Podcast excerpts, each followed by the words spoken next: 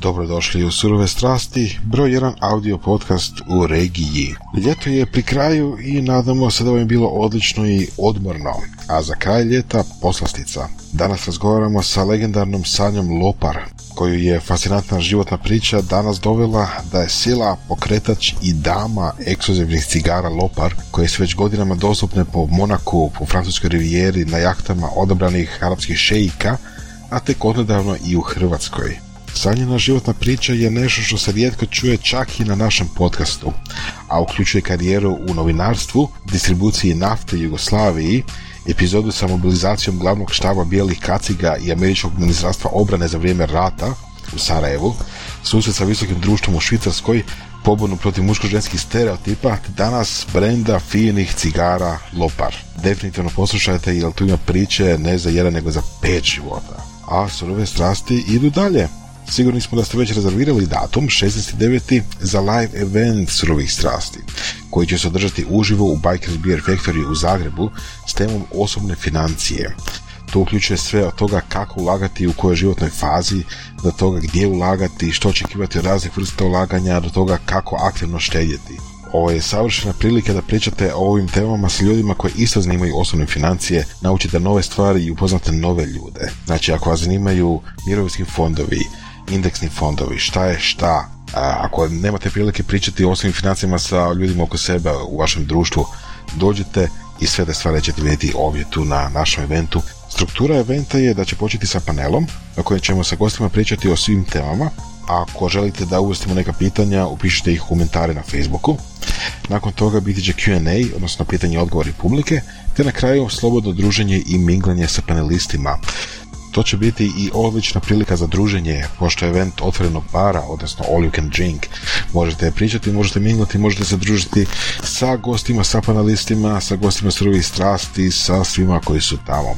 A ako ste pratili naše najave, najavljujemo još dva novo panelista, ukupno četiri.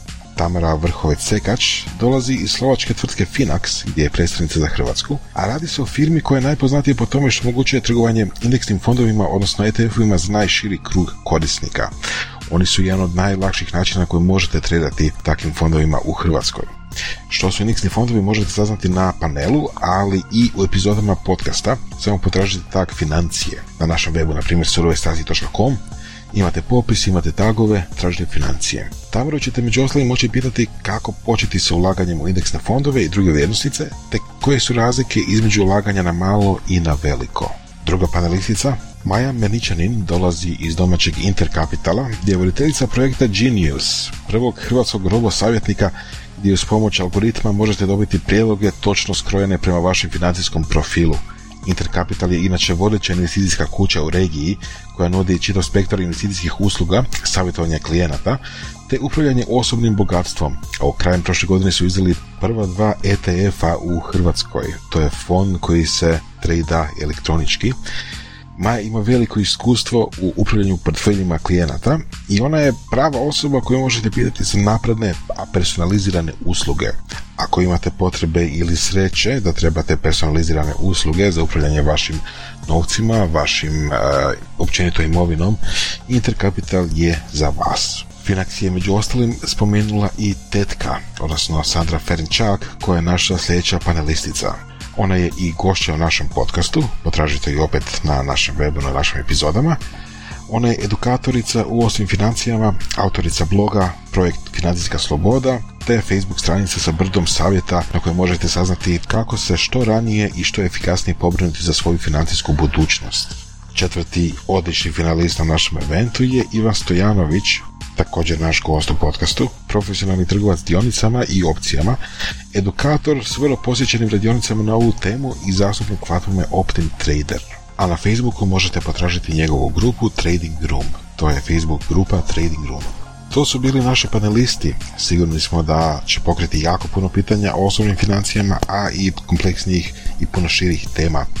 Ne zaboravite već danas kupiti ulaznicu za event koji uključuje all you can drink, odnosno otvoreni bar, mogućnost pričanja sa profesionalcima u ovom području, ali i međusobno, jer tamo ste da pričate sa ljudima koji zanimaju iste teme. To je na kraju i mogućnost da osvojite nagrade ukupne vrijednosti 12.000 kuna. Među nagradama su dvije NLP Basic radionice kod Saše, dva savjetovanja o blockchainu i kriptovalutama kod mene, tri šestomjesečne članarine Akademije surovih strasti i jedan paket lektira na 21 dan. Ovo su surove strasti i vidimo se uživo na eventu 16.9. Kupite karte odmah jel brzo idu.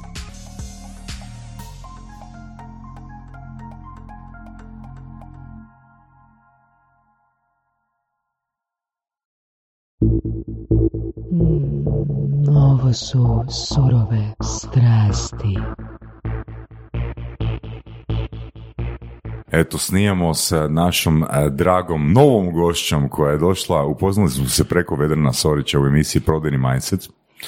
Sanja Lopar, e, Lopar International. I nakon što smo snimili epizodu, ono, ja sam rekao Vedrano, gle, mislim, to fakat moramo snimiti uh, u, Strastveno. u strastveno, u surovim strastima, jer ono, pol sata, 35 minuta, nije, nije, nije dovoljno dobar format za, za sve tvoje, za, za onak najbitnije priče koje bi ti mogla ispričati. Sanja Lopar, dobro ti nama došla. Hvala lijepa Saša, hvala lijepa Baras e, na, na ovom pozivu. E, Specijalno kad si mi rekao e, surove strasti, ja otišla na film, ja rekao glumit u surovim strastima kao glavni lik. Ovaj, šalim se. Ali nas nije ovdje. Ali, zato sam raz- pitala da. kako da se obučem. Sva sreća, nema kamera. Ovaj, e, dakle, d- efektivno, stvarno, ovaj, počastvovana sam i zaista ti se u ovo uklapam, ali maksimalno. Mm, ja sa, vjerujem, da. sa svojim tim kurikulum vitaom koji je toliko hiperbogat, jer toliko ima etapa nekakvih Mm. u životu koji su zaista ži- življeni strastveno i odrađeni strastveno.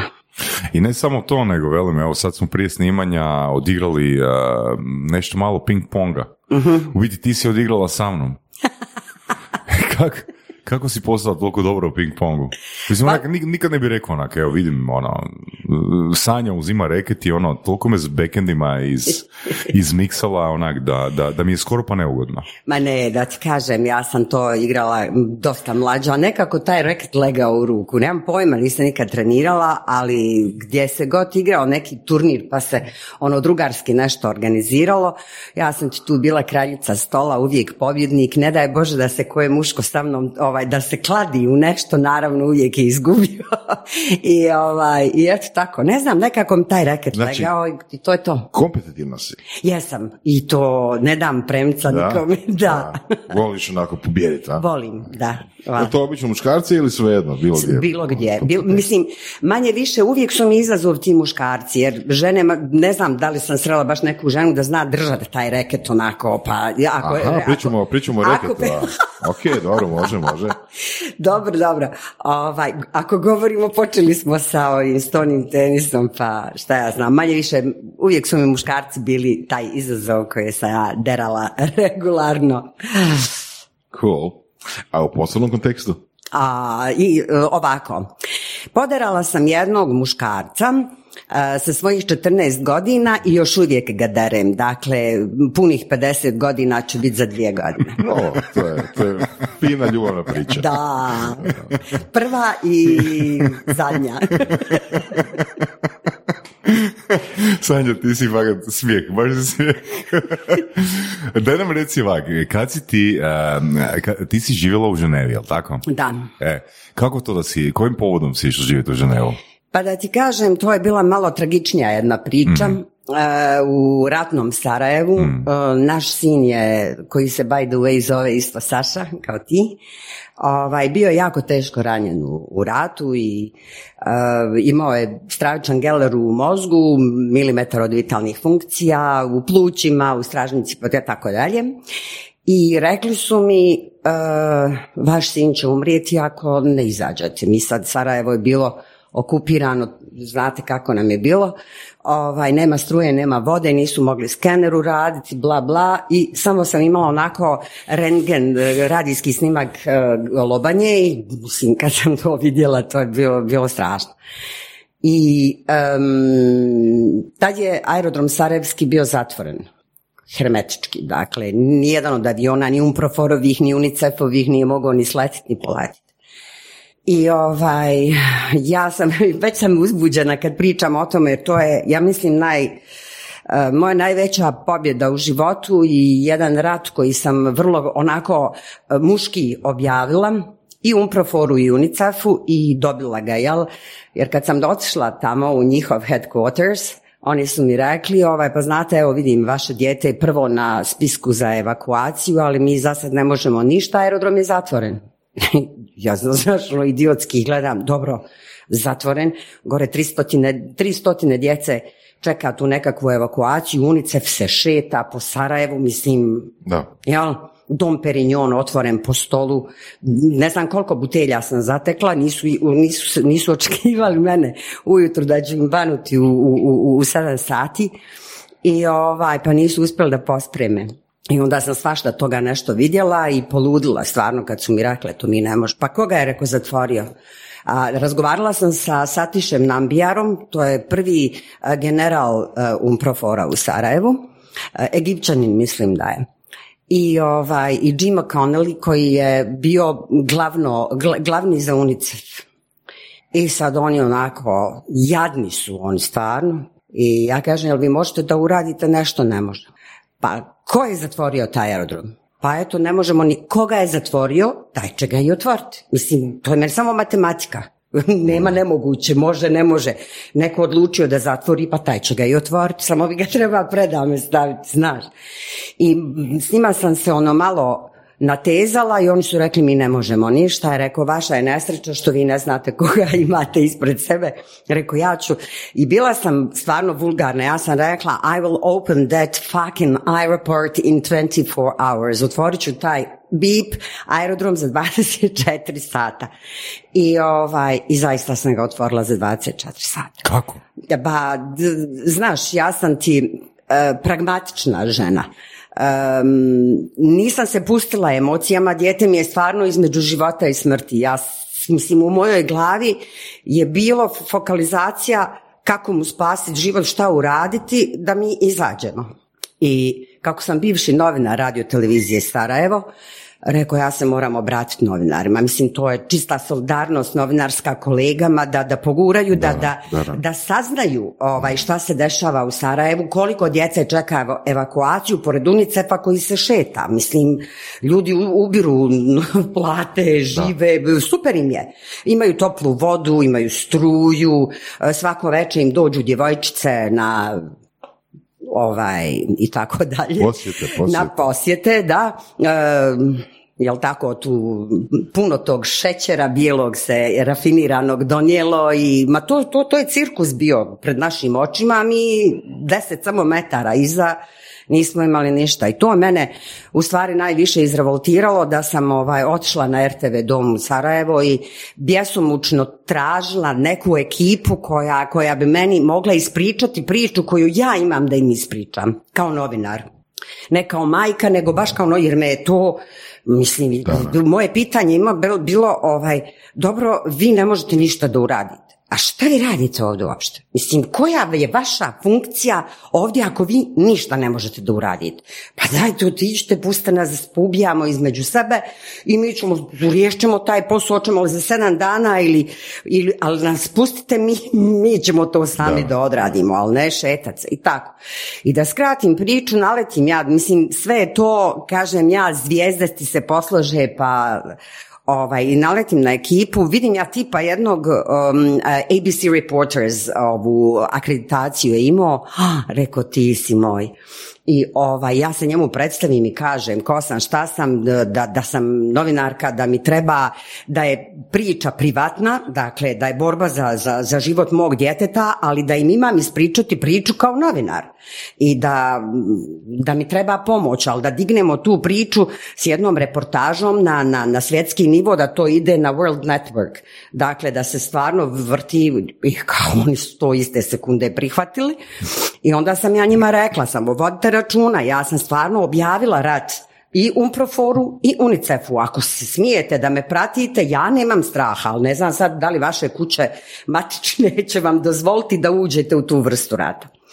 I ovaj, i naravno bez, bez ikakvog razmišljanja oni su ovaj, popratili me i napravili smo fantastičnu reportažu za koju ja nisam ni znala da je poslata odmah za, za Ameriku, e, onako neobrađena, dakle ništa nije montirano, nego onako brut e, su poslali sve snimke, jer kad sam se ja pojavila dole s kamerama u Proforu, oni su poludili. Mislim, onda im je, taj, onda je bilo tek jasno šta se dešava ovaj iza. I iza toga je sve bilo nekakvom brzinom svjetlosti, ako bi mogla reći, um, e, da sam sutra dan, dakle mi smo snimali kao taj dan popodne i meni su rekli sutra ujutru prv, prvom zorom idi odmah u profor čekaj. Ali šta čekam? Čekaj, nešto ćeš dočekat, nešto će se desiti jer ovo sve što, što ide u, što će otići u eter, uh, morat će dati neke, neke rezultate. Uprli smo pa idemo vidjeti. Dakle, ali taj dan, dakle, isti, e, je bila, bilo emitovanje svetsko, nego mi to ne vidimo, ne, nismo imali struje, nemaš ti pojma ni gdje, gdje će biti e, emitovana ta reportaža.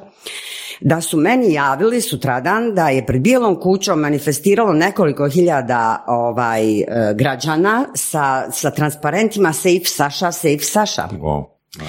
I ovi iz bijele kuće, ko je Saša, šta je Saša, mislim, tako sam ja to percipirala, jer mislim e, da bi ja negdje oko tri sata popodne otprilike, moglo je, ne znam tačno koliko je sati bilo, bilo je u popodnevnim satima, da me oficir za, za, za, za, za vezu pozvao, kaže, gospođo Lopar, treba vas telefon.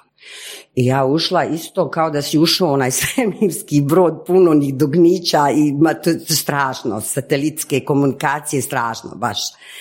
I, ovaj, i dao meni ovaj telefon i e, s druge strane, vjerovali ili ne, bio je Jim Baker e, koji je bio e, generalni sekret, generalni, nije nego, kako se to zove, lični sekretar gospodina Georgea Busha Osobni, personal. Da, personal ili... Um, ja mislim da jeste. Kao Condoleezza Rice. Koja, ne, ne mogu mm. da sjetim tačno, tačno funkciju. Uglavnom njegov sekretar. E, koji je rekao da, da su dobili informaciju, da Amerika me podržava, da će sve učiniti i poslaće mi sve moguće, sve papire koji su potrebni, da ja dođem do Amerike, Saša će biti odmah e, hospitaliziran, po potrebi e, operiran, da ću ja dobiti odmah posao u ABC-u kao novinar, jer moj engleski je stvarno odličan, perfektan um, onda ovaj, da će nam dati kuću, da ću dobiti znači kuću i full insurance, što je u Americi, ja mislim to su mi rekli da ti, to, to ti je najbitnije. I ja se njemu fino zahvalim i kažem, ja sam vrlo polaskana, ali da bi ja došla do Amerike, uh, Jarane, ja moram izaći stara. Možete li vi meni tu nešto sred, pa ćemo mi dalje Ameriku. Kaže on meni, e, tu imamo mali problem jer se Amerika još uvijek nije pozicionirala uh, prema vašem sukobu. Uh, dakle, nisu ni, ni na jednu, ne, ne, znaju, negdje su u sredini, ali da vam kao kažem, gospodin, naš predsjednik, gospodin George Bush je na, na telefonskoj liniji sa gospodinom Butrosom, Butrosom Galijem i ja mislim da će tu biti nešto sve, bit će to sve u redu, samo malo strpljenja, ali eto, da samo da vam javim da smo mi poslali faksom sve potrebne, svu potrebnu dokumentaciju za vaš prijem ovdje u, u Ameriku. Super, reko, hvala lijepa. Oni me lijepo pozdravili i u roku od možda dva sata, sat, ne znam nijako, meni je to sve vječnost bila, upada taj uh, Jim O'Connelly koji ulazi sa dva papira i kaže, ko si, ali on se dere na mene, Ko si ti? Kojim pravom ti to tako radiš da ti nas predstavljaš u svijetu da smo mi nesposobni, da mi ovo ne možemo, da mi ovo ne možemo. Ja kažem calm down, smiri se čovječe, u čemu je problem? Šta ti imaš? Ko si ti? Ja kažem, rekao, jesam ja vama juče rekla da ću ja za 24 sata otvoriti aerodrom. A vi ste rekli da ne možete. A jesam ja rekla da mogu. I ja ga otvorila. I završena priča, tu meni sve... Ali kaže, mislim, šok, ali moja se pita zadnja, ja ću, kaže, da odlučim ko će ući u taj avion. Kaže, ući ćeš samo ti i tvoje dijete i niko više. Ja ga sad gledam, mislim ja živim sa, to, sa, sa, tom, e, sa tom težinom stravičnom na mojim leđima do dan danas. Jako mi je teško jer ja više nisam imala snage da se izborim ni za jedno drugo dijete koje je bilo u, u, u Sarajevu u bolnici, u bolnicama, koja je čekalo tu evakuaciju da. koja će im spasiti život. Mislim, nisam imala snage. Nisam, rekao, moja energija mora biti fokusirana na moje dijete, a vidjet ćemo kasnije. Mislim, ja sad sva ježim dok to preživljavam sve ponovo dok vam pričam. Dakle, e, naravno, ni moj muž kaže nije mogao ući, ni moj muž, ni moja mati, ni moja sestra, ni brat, niko kaže neću moći samo ti i tvoje dijete. I naravno pošalju mi tu poljeva, e, mislim, prenos, ogroman avion koji prenosi te tenkove i šta ti ja znam. I nas troje mrvica, dakle moje Staša, ja i bio je uh, doktor Nedim Jaganjac koji je bio naš, mislim, naš čovjek sa Rajlija, ljekar koji je radio kao ljekar pri UNICEF-u. I mi smo sad poletili i bila su dvojica francuskih vojnika jer uh, prvi, prva vojska Uprofora u Sarajevu su bili francuzi. I ovaj, kad smo mi poletili, ja sad kontam, hajde, sad je to sve umreženo, sad će on mene primiti i tako dalje. Onaj avion se, taman se popeo, nemaš ti tu ni, ni komare za pritisak, nemaš ništa, mislim, to je baš grozno, Saša vrišti od bolova. I, ovaj, I malo smo se kao, postigli smo tu, tu visinu i sad izlazi mi pilot. Dolazi, gospođo Lopar, kaže, kapetan ovaj, vas eh, pita gdje želite da sletite. Reku, molim? Kaže, gdje želite da sletite? Ja rekao, ja ne mislim, ne mogu da vjerujem da mi to pitanje postavljaju. Pa rekao, koji, a mislim u šoku naravno, pa koje su mi opcije? Kaže, Split, Zagreb, Beograd. Rekao, Zagreb, jer mamina sestra tamo, moji rođaci, svi su ljekari, Varaždin, Zagreb, mislim, jel, barem sam s tim, s te ljekarske strane bi bila nekako sigurno, ono, mm i kažem u Zagreb. I sad ja kontam ovaj, šta, ako me ovi pitaju gdje ću sletiti, dakle ja apsolutno nisam ovaj, uh, primljena u, u prison on charge, kako se kaže. niko se ne brine niko Se, niko se, dakle prepuštena sama sebi, definitivno. Međutim, valjda su kontro, ovoj, Tour de Control javili da mi slijećemo, da je dijete u takvoj takvoj situaciji i ovaj, obavješteni su novinari, obavještena, obavješten lokalni UNICEF.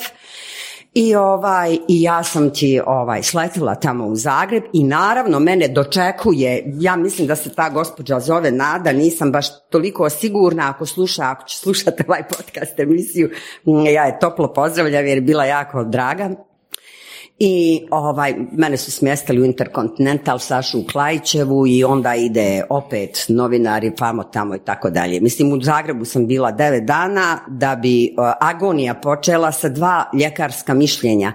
Za hitnu intervenciju ili će dijete umrijeti ili ni slučajno otvarati glavu i dijete će umrijeti. I trebala bi se odlučiti za i protiv ja sama ne mogu, strašno je to imati dva, dva papira i presuditi djetetu, mislim, sama.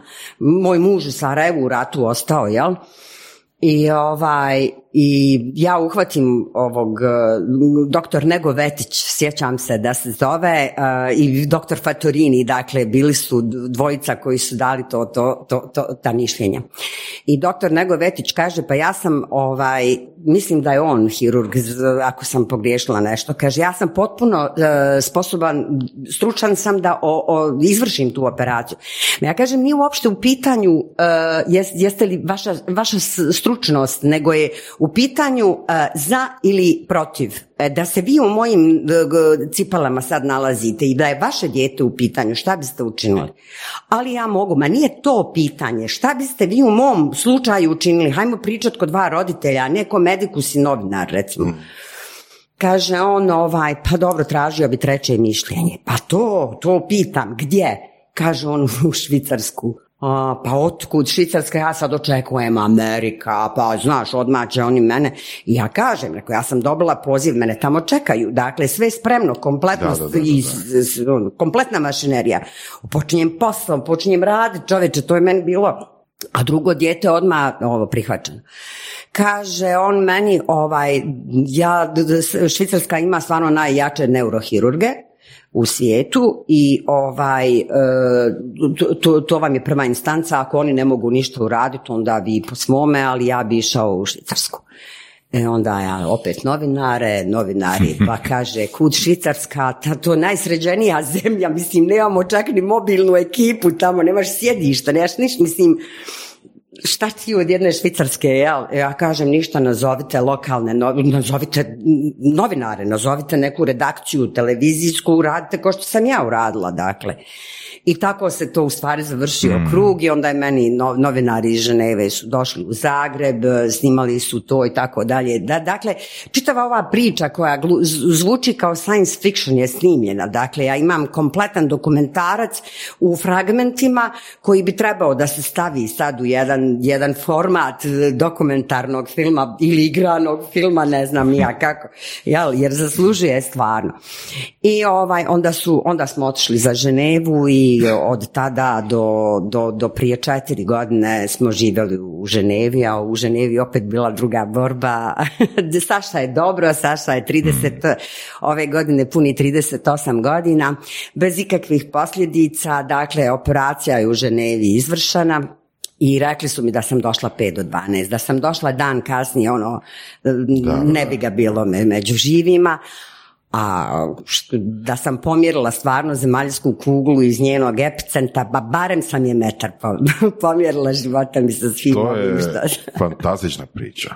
E da, to je moja najveća pobjeda, znaš. Definitivno, definitivno, ali cijelo vrijeme nekako razmišljam što da nije bilo novinarstva, što da nije bilo tih veza, što da nije bilo tih, jel, načina da se napravi nemoguće. Šta onda? Šta, e pa- šta sa onim ljudima koji nisu mogli doći do, do jel, američkog predsjednika? E, da, ba, nisam ni ja ciljala američkog predsjednika. Ili bilo koga. E, stvar je kako ti se nekako, čini mi se ta energija posloži. Ja ne znam, svi mi živimo nekakve svoje karme nazovimo ih tako. I vjerovatno sve ovo što se meni kao majici desilo, ne pričam više ja o svom djetetu koje je bilo stravično teško ranjeno, nego e, meni kao majici da ja moram to da živim i da, proživim taj strah, hoće li to moje dijete preživjeti za 15 minuta, a, a, bilo je de facto o, o, o 15 minuta.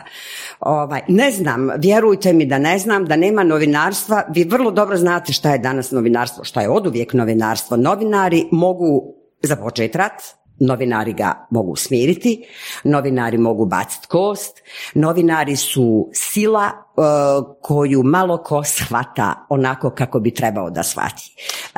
Jel to danas i dalje tako? Mislim, je, ali da li se koristi možda na dobar način? E pa vidiš, tu, to, to je dobro postavljeno pitanje. Mislim da danas ima jako malo pravih novinara. Dakle, istraživačkih novinara, uh, ja ne govorim o senzacionalističkih novinara, jer danas information is sensation. Dakle, sve što je senzacionalno, to ti je danas plasirano kao informacija.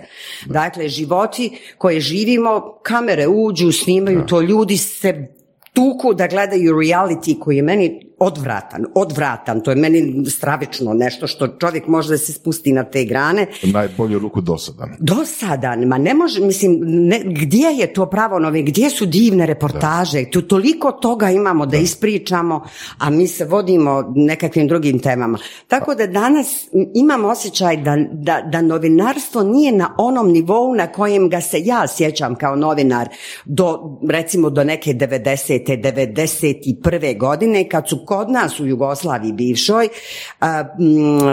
ovaj, organizovani prvi više partijski e, izbori, ako se sjećate, vi ste do duše mlada generacija. Pa, ali ovo što si rekla da novinari započinju rat i da, moj tata je živio u Vukovaru u to vrijeme i on ima puno, puno priče šta su novinari u tom trenutku konkretnom u povijesti jeli, imali ulogu konkretno u Što pozitivno, što negativno. Hmm, više negativno. Pa to kažem, dakle, imamo dvije, dvije mogućnosti. Novinar može, ako je pravi novinar, idemo pošteno, je li?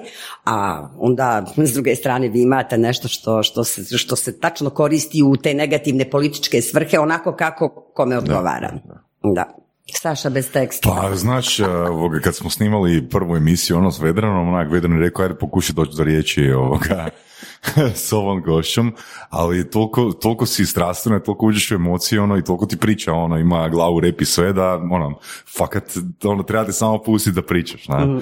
jer, ono, priče su ti fantastične, ne? Sva sreća, pa mi nema muža, on men kaže, Aha, pa kaže, skrati, skrati. Ne, ne, ne, ne, ne, smije, ne smije. Ovak, vi ste se, ono, znači, u Ženevi pozicionirali, ono, dosta ste, ajmo reći, ušli u te neke visoke krugove. Mm-hmm. Kakav je to bio proces? Um, kako ste Znaš kako je to bilo? Ovaj, kako smo mi, Saša i ja, bili medijski mm. popraćeni. Mm. Svaki dan e, teležurnal je počinjao sa Sašom u 12 ili u 1, čini mi se, i završavao je sa dnevnikom u, u 7.30, mislim, naveče, sa, i počinjao je sa mojim Sašom. Dakle, vijesti su se Novinari su bili, ma to je bilo fenomenalno. Dakle, mi smo bili, mislim, užasno reći zvijezde uh, u Ženevi, ono, prepoznatljivi na ulici, ljudi su te sretali, trebali pomoći, mislim, baš je bilo ono strašno. I jedna gospođa, ja to moram ispričati, ovaj, mislim, samo e, digresiju, e, u ratu smo sve izgubili. Dakle, kuća je bombardovana 2. maja, sve smo izgubili. I moj, od moje kompanije koja se zvala Sagita, jer ja sam imala privatnu kompaniju koja se bavila prodajom nafte, naftnih derivata i cigareta, dakle jedina žena u Jugoslaviji višoj. I sve je to propalo, dakle propalo, novac je usmjeren, blokiran i otišao neke druge strane. Dakle, otišla sam u, uh, sa djetetom sa 500 njemačkih maraka u džepu. Mm. koje sam potrošila u, u, roku od dva dana jer dijete dolazi u jednu sredinu koja je mislim hiljadu godina razvijenija od nas sa tehnologijom, sa onim uh, kako se zvao onaj nije PlayStation nego onaj sa Game Boyem čoveče, moj dijete gleda u onog drugo dijete igra se Game Boya a neće ništa da kaže, o njegove plave okce ma idem ja kupiti onaj Game Boy, ne treba mi nikakvih 500 ovih maraka, otišla, skršila sve pare za taj Game Boy djetetu da ja to kupim, da ne gleda drugu djecu, jel, to mi je bilo ono obavezno. I Čekaj, ovaj... imala si, da ponovimo, imala si 500 maraka da. i ti si išla djetetu koje je gledalo drugo dijete da. kada igraju Game Boy kupiti Game, Boy, sa zadnjih 500 maraka. Jeste, jest, jest, majke mi. ba to je nekako, to ide nekako mehanički. I sad ovaj, na televiziji gledala jedna švicarka da suš, kažu ona, uh, mislim da su prvi stanovnici, jel, dakle, kompletna njena loza, jedna izuzetno bogata gospođa, Marie Claire de Senarclan, uh, gledala me i kaže, ja sam si postavila pitanje kako ova gospođa sebi opere grudnjak. Mislim, jedno pitanje koje ja recimo ne bi postavila sebi grudnjak i gačice, ti nemaš, ja sam spavala na onom, kako se zove, onaj kao poljski krevet, vojnički krevet, bez madraca, bez onaj na sa platnom samo, da. U, u, a Saša je sa Sašom u sobi, jel, nekih 15 dana sam ja to tako krivila kičmu, uh, tuširala se jesam, ali ti nemaš mogućnost, do duše ja nisam sa puno stvari ni izašla jer smo sve izgubili, nego neke uh, prijatelji koga, ajde, evo ti gaće, evo ti košulja, evo ti haljna, da nešto barem imam da, da, da presvučem, a nemaš novaca da kupiš, katastrofa mislim. I ovaj, ona je to gledala i stupi u kontakt sa e, Benedikt Rije, to je e, hirurg koji je operirao Sašu, e, taj, taj geler u mozgu. Nazvala ga je, ona njemu bila, ja sam ne znam e, među tim izviđačima ko je onaj šef, on joj je bio taj neki koji, kojeg je ona morala da sluša, ne znam sad kako se ti činovi zovu. Ovaj, I ona ga nazvala i rekla je želim da upoznam gospođu. ja živim sama sa svojim cukom u ogromnoj vili i eto ako gospođa govori engleski, pošto je čula da u stvari govorim engleski, bilo bi mi drago da dođete na čaj i da se eto upoznam. Ja bi joj ponudila da živi u mojoj kući. Zanimljivo. A gdje ste prije živjeli? Gdje ste živjeli kad ste U bolnici. U bolnici? Da, da, u bolnici sam ležala čitavo vrijeme. I sad ovaj, oni su to meni kao predložili, ja se spakujem i ugovorili taj sastanak, a, mislim da je ta Hopital Cantonal de Genève HŽ kako se zove, oni su, uh, oni imaju tu socijalnu radnicu koja se, valjda nemam pojma od, ni zašto postoji, vjerovatno su je imenovali radi ovih slučajeva stranaca i tako dalje koji ona je ugovorila taj sastanak sa, sa gospođom de Senarclan i ovaj i mi dođemo i jednostavno kad, kako da kažem da, ono danas da se izrazim po današnjem vremenu kliknule i lijepo se ispričale i ona kaže ja vam otvaram vrata, ova kuća je ogromna, ona ima major doma, ima služavku, ima dakle ništa ne trebate da radite, dođite i tako dalje. A do tad sam ja odbila nekoliko familija koje su se meni isto tako javile preko socijalne radnice, nudeći da uđem u njihove porodice, ali to su već, to je već harmonija, ti ulaziš muž, žena, djeca, ljubav, a mi razoreni. Mislim, nisam bila spremna za jednu harmoničnu porodicu. Morala sam e, živjeti e, nekako, bilo bi mi teško, bilo bi mi puno teže živjeti u jednoj porodici. Tako da sam ja prihvatila taj poziv te gospođe de Sanarklan koja mi je bila, ne mogu reći odskočna daska, ali jedna motivacija fenomenalna e, koja mi je pomogla da uđem u te visoke krugove ženevskog društva, nazovimo ih. Eh, Sinio je eh, direktor, ču eh, direktor, bio je glavni ljekar interne klinike Hopital de la Tour u Ženevi, Claude de Senaclan. Um, druga kćerka, bankarka, treća kćerka, isto tako u financijama. Mislim, to su hiper, hiper bogati ljudi, vrlo skromni ljudi, kalvinisti pravi, stvarno onako protestanti. I ovaj, i nekako smo se počeli družiti i ti ljudi su, pozivajući mene i moje dijete na večere, tako su nas u, uvukli među svoje prijatelje, tako u razgovoru vamo tamo i nekako je to proširilo se.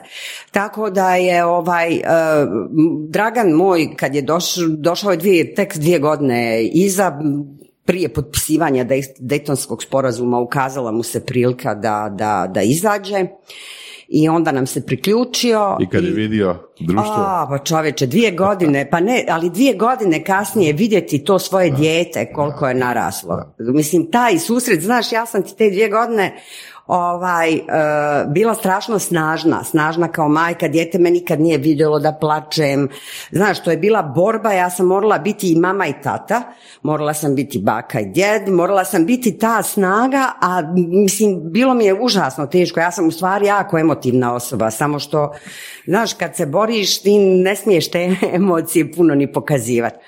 Tako da, mislim, stvarno pravim digresije jer toliko je ovo sve bogata priča jedna. E, Saša je to primijetio i uh, pao je na jedan dnevnik. Ja sam nastojala da on to nikad ne gleda. Radio je svoju zadaću u školu. Međutim, izašao nešto da me nešto pita i vidio je jednu, to je bilo rat u Somaliji, ja mislim, i vidio je jednu ženu, onako vrlo korpulentnu crnkinju, koja plače pored svog djeteta, ali ona plače, to su suze, ona jeca, ti vidiš da je to bol majke koja, užas jedan. I on u šoku gleda tu scenu i okrene se prema meni i kaže, pa mama, pa ti kaže uopšte nisi plakala kad sam ja bio ranjen.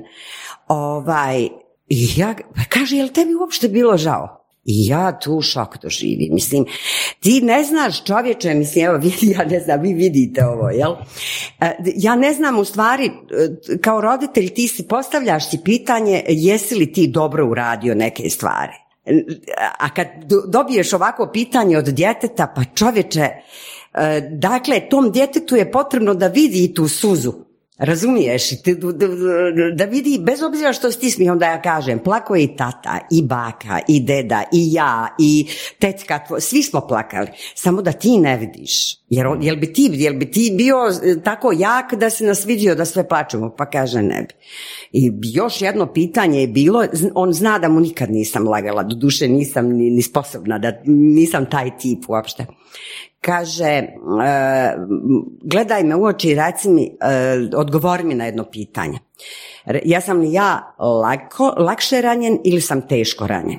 Pa rekao, što te tu, mislim, kakvo pitanje djetetu od osam godina, osam godina, pa ranjen si sine, borimo se, nema... Mama, jesam li teško ranjen ili sam lakše ranjen?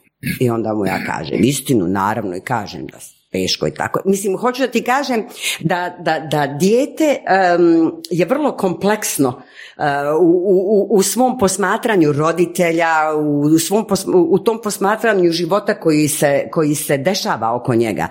I ti u stvari kao roditelj nemaš pojma jesi li ti misliš u stvari da si uradio najbolje, a eto vidiš, dijete je nekad, trebala mu je i ta neka suzica.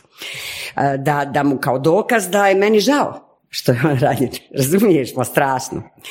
I ovaj, e, da se vratim na tu Ženevu, to je tako, Dragan je došao, vidio to dijete poslije dvije godine, ja sam tad pukla.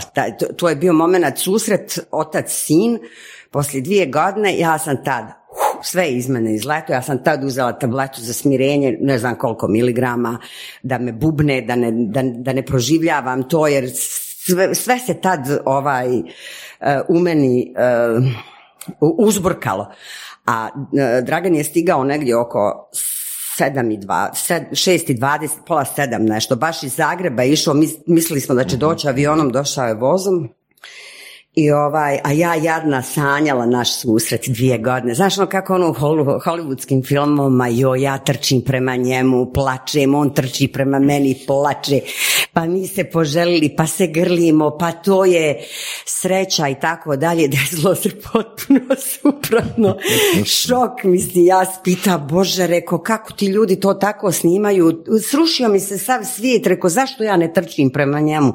Zašto on ne trči prema meni? Pa jel imamo mi više ljubavi, jedno, ma užasne stvari se mislim u realnom životu, jel?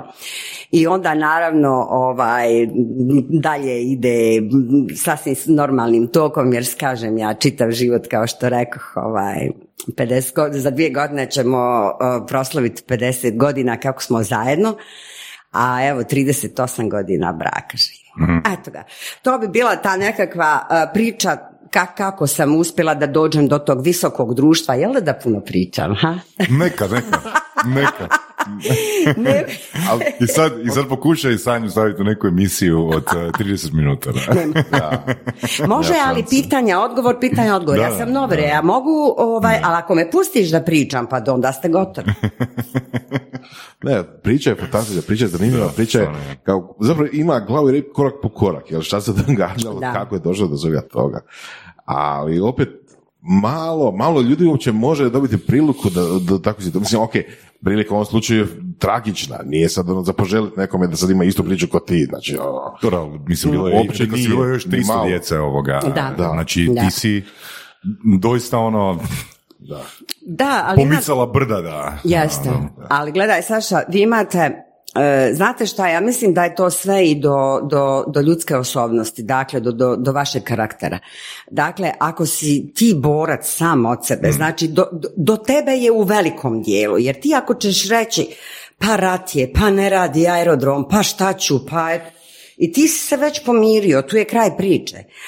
A ja pomjeram te granice. Ja ne dozvoljavam nikad, ni dan danas u životu da mi neko kaže to nije mogu, nešto nije moguće. Baš šta nije moguće, ljudi moji, pa mi smo sve ovo kreirali. Dakle, ko je kreirao nešto, taj će to i dekreirati, odnosno odraditi na neki drugi način. Dakle, meni je to sve stvar matematike, ali ako ti ništa ne činiš i čekaš da to s neba nešto padne, od toga nema ništa. Sad, koliko ti je sretna zvijezda naklonjena, možda će ti to se fino i, i odviti, a ako nije, mislim, nemamo tu... Ja, Sanja, to znači da ti fakat, ono, kad u nešto kreneš, ono, nikad ne odustaneš? Nikad. Nikad? Nikad. Nikad. Pa, e- Čak i kad, kad se, ma, siguran sam da se pojavila, da se dogodila neka situacija kad si u nešto krenula i shvatila si da si u krivu, pa mislim, jesi onda odustala? E, evo, da ti kažem, dotakao si jedno, ovaj, kako bi rekla, jednu tačku koja mene žulja. Ja sam, pri, da li je to dvije i treća, pokrenula u Hrvatskoj, otvorila sam Kailus kompaniju, Helicopter Emergency Medical Support. Došla sam iz Ženeve, shvatila sam da ovdje nema helikopterske potpore uh, unesrećenima, dakle ne, ne, ne postoji, mm. jeli? I onda sam e, shvatila kako ja imam stvarno jake konekcije i u Švicarskoj i u Francuskoj i stvarno sam konektirana žena, a imam i investicije, imam dakle te financijske korporacije koje bi na neki način i potpomogle ovaj, realizaciji tog, tog projekta. A, ja ti krenem to tako grlom u jagode i kreiram firmu, ovdje su, bilo je tu e, i ljudi koji su radili sa mnom dvije godine mojih putovanja, Ženeva, Zagreb, avionske karte, hoteli i tako dalje, dvije godine života između Ženeve i Zagreba. E, projekat koji je bio e, težak, joj sad ne mogu da se sjetim, uglavnom težak, ali ja sam imala pet helikoptera odmah, pet, pet sletišta, svi razgovori završeni sa, sa, sa, sa lokalnim, sa, sa, ministarstvima, dakle i sa gospodinom Mesićem kojeg, kojeg pozdravljam ako sluša. I ovaj, dakle na nivou sam razgovarala i jednostavno taj projekat se nije mogao realizovati. I to mi je, a potrošila sam otprilike negdje oko 200-280 uh, hiljada eura za te dvije godine. Što mm. financira, što financirala ljudi koji su to radili. Ja sam isfinancirala sam tvrtku koja mi je napravila ispitivanje tržišta, pa mi je napravila biznis plan, pa mi pa platila izradu feasibility studije, nisam je ja radila jer sam nesposobna, nisam ekonomista, dakle trebati tu tim koji je jeli, potpuno tijelo koje, ko, ko, koje nije ovaj, koje je objektivno, jel? Ništa napuhano i tako dalje. Stvarno sve, sve sam to e, isfinansirala i na kraju ovaj, nije došlo do realizacije tog projekta. Jel ti, jel ti bilo teško odustati? Vjeruješ li da ja još nisam odustala od toga? Ja to još uvijek ovdje u želucu osjećam, prije svega još uvijek nema te helikopterske potpore ovdje, a ja sam, ja imam gotov projekat, dakle gotov projekat sa svim potpisanim ugovorima sa osiguravajućim kućama. Dakle, ja sam kompletno sve završila, znači zna se kad je, šta gdje kako, sletne piste, ma sve, sve, sve je bilo gotovo. A gdje je zapelo? Kod gospodina Zagorca je zapelo. General Zagorac je odlučio da, da mi kaže, e pa nećeš ti uraditi taj projekat, ja o tome već razmišljam duže, ja ću ga završiti. Tu je bio kraj našeg razgovora. Naravno, ja se vratila u Ženevu, izgubila puno para, a gospodin Zagorac završi u zatvoru. Prema tome, nije ni on završio taj projekat. Zato to meni je ostalo nešto, ovaj, a to je karma, znaš. ja kažem, ko, ko me nakači, ko meni stane nažuj, pa to je strašno šta mu se desi gazni. Ovaj, Čekaj, daj, daj, samo reci, kako si se osjećala kad si čula tu rečenicu? A, znaš šta? Mislim, ono, već si bilo u takvim situacijama prije, ne? Da, da, nikad, nikad, na tak, e? nikad na takav način, ali to je bilo bukvalno s nogama na stolu i rekao ti kao nećeš to odraditi, to, to je moj projekat, to ću ja da završim.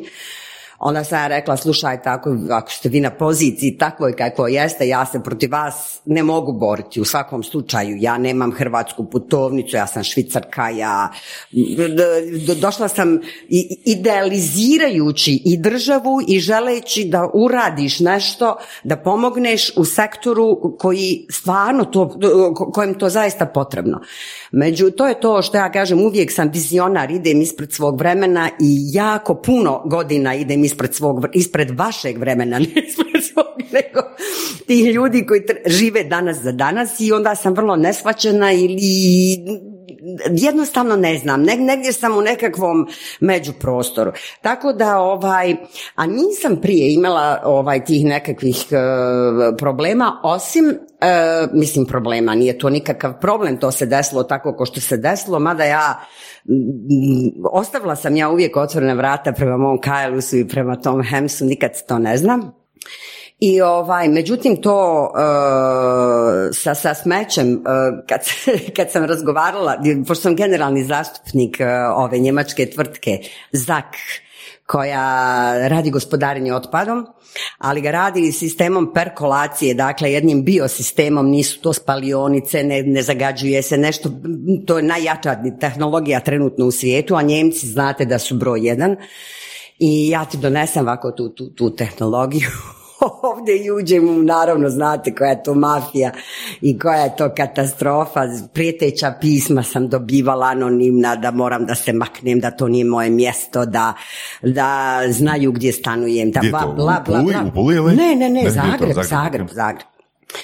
I ovaj, da bi ja na kraju ovaj, došla kod um, pokojnog gradonačelnika Bandića, koji mi je prvi, ja kažem, svi možemo misliti o njemu ovako ili onako, ali to je bio prvi čovjek koji je meni vrlo konkretno i vrlo iskreno rekao gdje je, gdje je problem.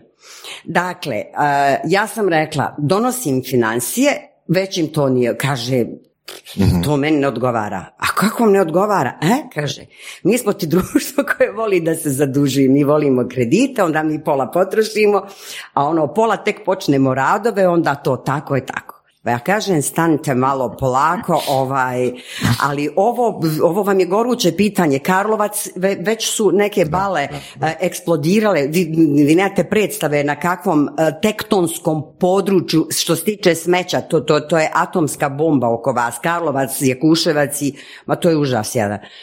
I ovaj, kaže on meni, gledaj, evo, samo da ti pragmatično objasnim. On mene odmah ne persira, nemamo mi vi, vi, on mene u glavu odmah ti. Evo, kaže, gledaj, ja treba da potpišem ili za tebe, tvoja, kaže, tehnologija košta 200 miliona eura, a ovamo imam spalioncu koja košta milijardu i nešto.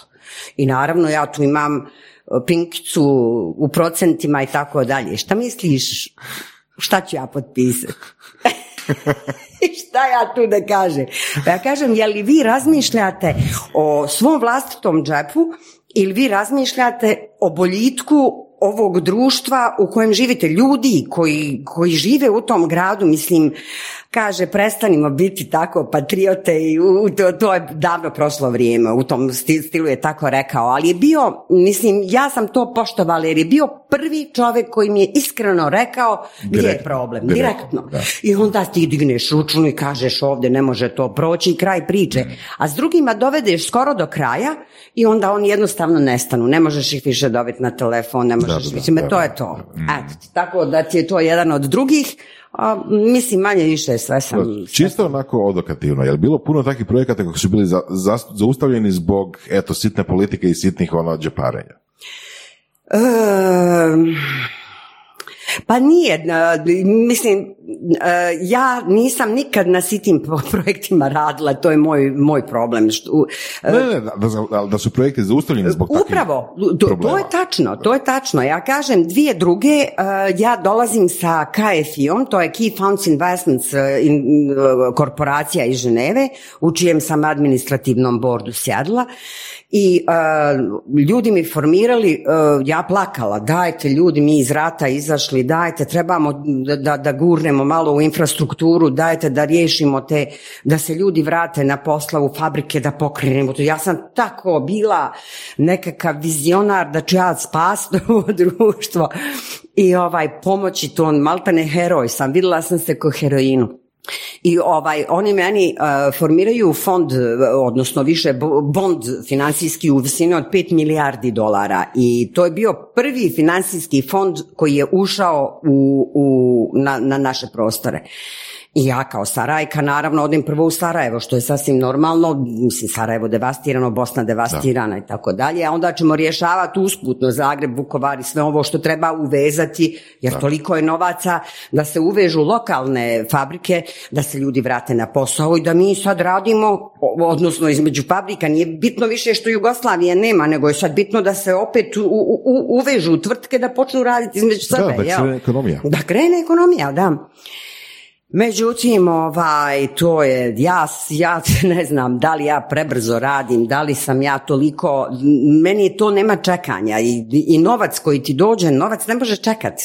Ljudima ovdje nije jasno da ti si dobio hrpu novca i novac ne može čekati, ti ga moraš plasirati, ti ga moraš uložiti ili, ili u taj projekat ili novac ide dalje, on ne može, on gubi, na, na, on mora stalno da vrti. I eto, ni od toga nije ni bilo ništa. Dakle, donijela investicije, donijela e, bespovratna sredstva. Dakle, to nisu ni krediti, ni ništa. Dakle, imenovana sam direktorom tog fonda da ja to isplitam potpisala ja te ugovore o ekskluzivitetu da i počeli da radimo o hidroelektranama, počeli raditi e, luku ploče i da povežemo željezničku prugu luka ploče s Mađarskom. Ma svašta je tu bilo, dotakli se koridora 5C ovog autoputa, ja rekla to mene zanima, e, mene više zanimaju magistralni putevi oko željezničke pruge, dajte da to revitaliziramo, da ta ekonomija krene, da, da s te strane nešto uradimo. I jedna po jedna, vamo tamo i to je sve. Ma kakvi. To je isto tako, ali na male projekte možda je to moj problem što ja e, ne volim sitne stvari da radim. Ja sam uvijek megaloman bila što se tiče projekata, ne zbog cifre, nego mi je to, šta ja znam, možda sam takva u karakteru, volili, uvijek volila sam i volim i dan. Mijenjati svijet. E, Bravo, bravo, hvala ti što ste rekao i tačno je to. Biti prva na tržištu s nečim, pomjerati granice, e, ne znam, drugačija sam od, od drugih i još uvijek u svojoj glavi imam 25 godina maksimalno, ako nisam pretjerala. Dakle, još vrvim od ideja i od te snage kojom mogu čini mi se da pomjeram granice i svijet. Eto. Vi ste bili poduzetnici e, prije rata, je li tako? Da. E, znači, reci. Mhm. Ovaj, do 89. godine sam radila kao radio, e, kao radio, kao novina radio mhm. televiziji Sarajevo. Deset godina sam obavljala taj posao i shvatila sam da nemam više, kao novinar sam dala sve nešto od sebe, nije me to, nisam više se prepoznavala, nisam više imala leptiriće u, u, u, u stomaku da me ponese nešto tako. Nekako sam napravila krug i rekla sam moram ići nešto dalje. I igrom slučaja tad, tad je ovaj, negdje me na hodnicima RTV doma ovaj, sreo uh, Slobodan Svrzo koji je pokretač dobrih vibracija, ne znam koliko vi znate, za tu emisiju emitovala se na televiziji uh, trećeg programa Sarajevske televizije i on je pokrenuo, kaže ja hoću da te dobre vibracije izvučem iz konteksta radio televizije Sarajevo i hoću privatnu televiziju da, da napravim. Ti mi kao trebaš, da li si spremna da ovaj uđeš u ekipu? Majork, to mi radi prva privatna televizija. Sve što je prvo, ja moram biti tu, barem neki kotačić. I ovaj, naravno, ja to prihvatim i tu uh, krenemo i naravno napravi se ta prva televizija. To je bio moj zadnji kontakt recimo sa tim novinarstvom, s kamerama, sa uh, držne da i sve smo mi to odradili i u tom će se i u stvari nije se zaratilo odmah, nego ja sretnem tu u toj ekipi još četiri fenomenalne žene, fenomenalne, pune energije, one koja, koja meni imponuje.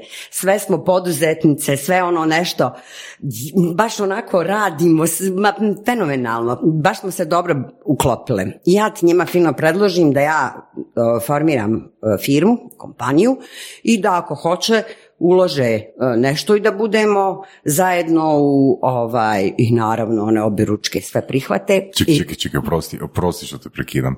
Znači, kud ti ta ideja? Ne znam, pa došlo. Jesi imala nekakvo prethodno iskustvo? Ma kakvi, ne. Ja sam uvijek radila za, kao novina, radio si za društvo, radio si nešto, nego je znaš, kad si već zadovoljio nekakve te mm. svoje apetite i malo si ogladnio s neke druge, sad neki drugi kolač napravio pa te interesuje neki recept. I ovaj, i rekla sam pa krajnje je vrijeme da počnem da radim za sebe, mm. recimo da ne radim ni za koga, nego za sebe idem da nađem nešto što će mi najviše odgovarati. I tako sam na njih okupila i mi smo ovako sjele ko nas troje što sad sjedimo s njim, još dvije tu bile i kažu one, e, šta ćemo sad raditi? Rekao, nemam pojma, ajmo tražiti ima najviše para. Ka- kaže, kaže Aida, pa čekaj, ja znam ovo da radimo, Suzana je advokat, pravnica, ova radi ovo, ova Slovenka može nam povezati, nemam pojma, više si nešćan, kako je to? E, rekao, ja sam novinarka, ja ću otvarat vrata. Kaže, ovaj, uh, i rekao, gdje ima najviše novaca? Nafta. Opa. Pa kaže, Odmah u glavu. da, odmah, kaže, kaže Vilma, pa jesi ti, kaže, normalan, nafta ti je monopol državni, ne može tu niko od privatnih. Rekao, krenula je privatizacija. Ja ću da iskoristim, pa idemo, idemo u glavu, jel? I ja, ja napravim tad stvarno nešto što se ne, ne radi, ali eto ja napravila. Ovaj, nazovem gospodina Markovića, ovaj, e, premijera Markovića, jel? E, I kažem, Sanja Lopar ovdje, do- dolazim, pošto smo se jako dobro poznavali, jel? Ja ti ovaj, njemu kažem, rekao, ovaj, ja dolazim za Beograd, snimam nešto i trebala bih vas vidjeti ako ste slobodni da me primite u kabinet. Nema, kaže, problema, dođi mi od do. I naravno, kakvo snimanje, kakvi bakrači, ja direktno njemu. I onako u priči popili mi kafu i kaže on meni, o, ja njemu u, u, u stvari ovako, e, ja sam došla, meni treba nešto. Šta ti treba? Rekao, ja sam odlučila, ja sam ovaj, otvorila sam kompaniju i treba mi vaša autorizacija. Zašto ti autorizacija treba? Ma dozvola mi treba, rekao da, da prodajem naftu. Kaže, on, molim, molim, pa rekao, ja hoću da prodajem naftu. Pa sine dragi, a ova, ovim riječima, sine dragi, kaže, pa jesi ti normalna, pa ne, ne, pa ti tako slatka, ono, plavkica, poješćete, pa ne možeš, to je grozno, pa to nije milje za tebe, pa to, ja sam rekla, samo vi meni šarnite, samo vi meni potpišite, a ja ću se kasnije boriti s tim tamo, koje kakvi. I on je, stvarno smo se natezali, pa nije za tebe ovo, i ja se fino u Sarajevo vratim s pečatom i potpisom. Sva sretna, idemo, napili se mi tu noć, proslavili si napile, jel? Proslavile smo mi to i krećemo mi, sad se treba otvoriti tržište. I ajde, do posla će oni meni prve dvije, ovaj, tri cisterne koje su došle na vrijeme. Sve, ma nemam ja pojma ništa o nafti. Otkud on novac? Otkud on novac naručite? Kako odakle nam no? Pa dobro, nismo mi to unaprijed pa ni- nismo unaprijed. Znaš, tebi žensko kad dođe pa nafta, svi se izgube. Ni, nisu ljudi uopšte sabrali se dva i pa da on meni kaže, a ti nama upravo to uplati.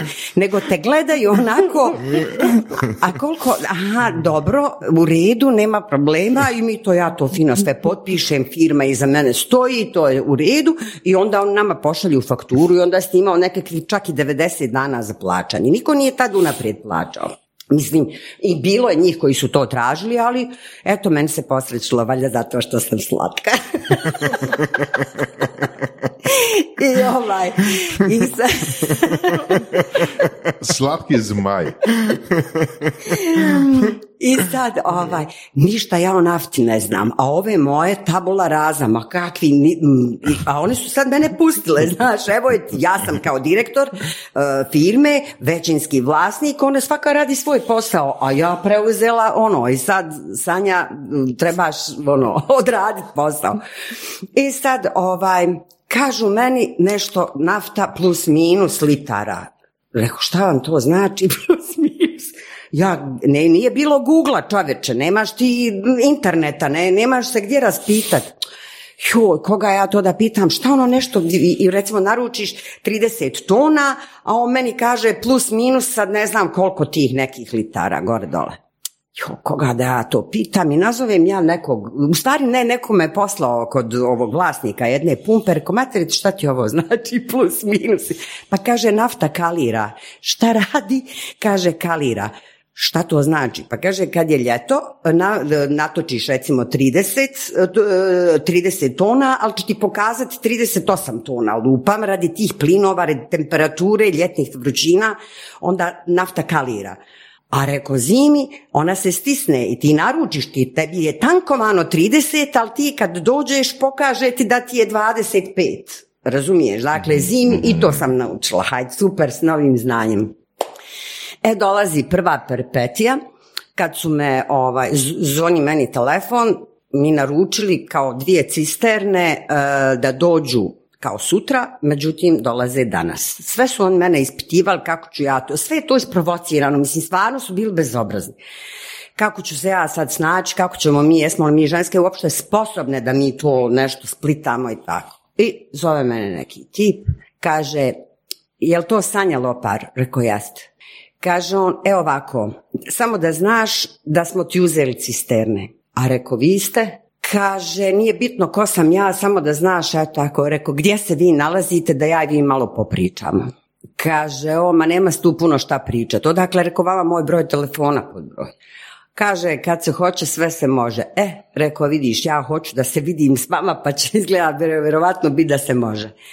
Kaže, ja sam na Iliđi negdje neka kafančuga, nije bitno. Jo, ja se sredila i kaže mužu, ti ostani kući, nemoj ići sa mnom, jer je sad, ovo je sad moj posao, ovo je, ovo, ne treba meni bodyguard da mi neko nešto. Ovo, tačno sam osjećala da je tu krucijalni moment mene kao direktora vlastite firme i da se pozicioniraš na onoj mapi.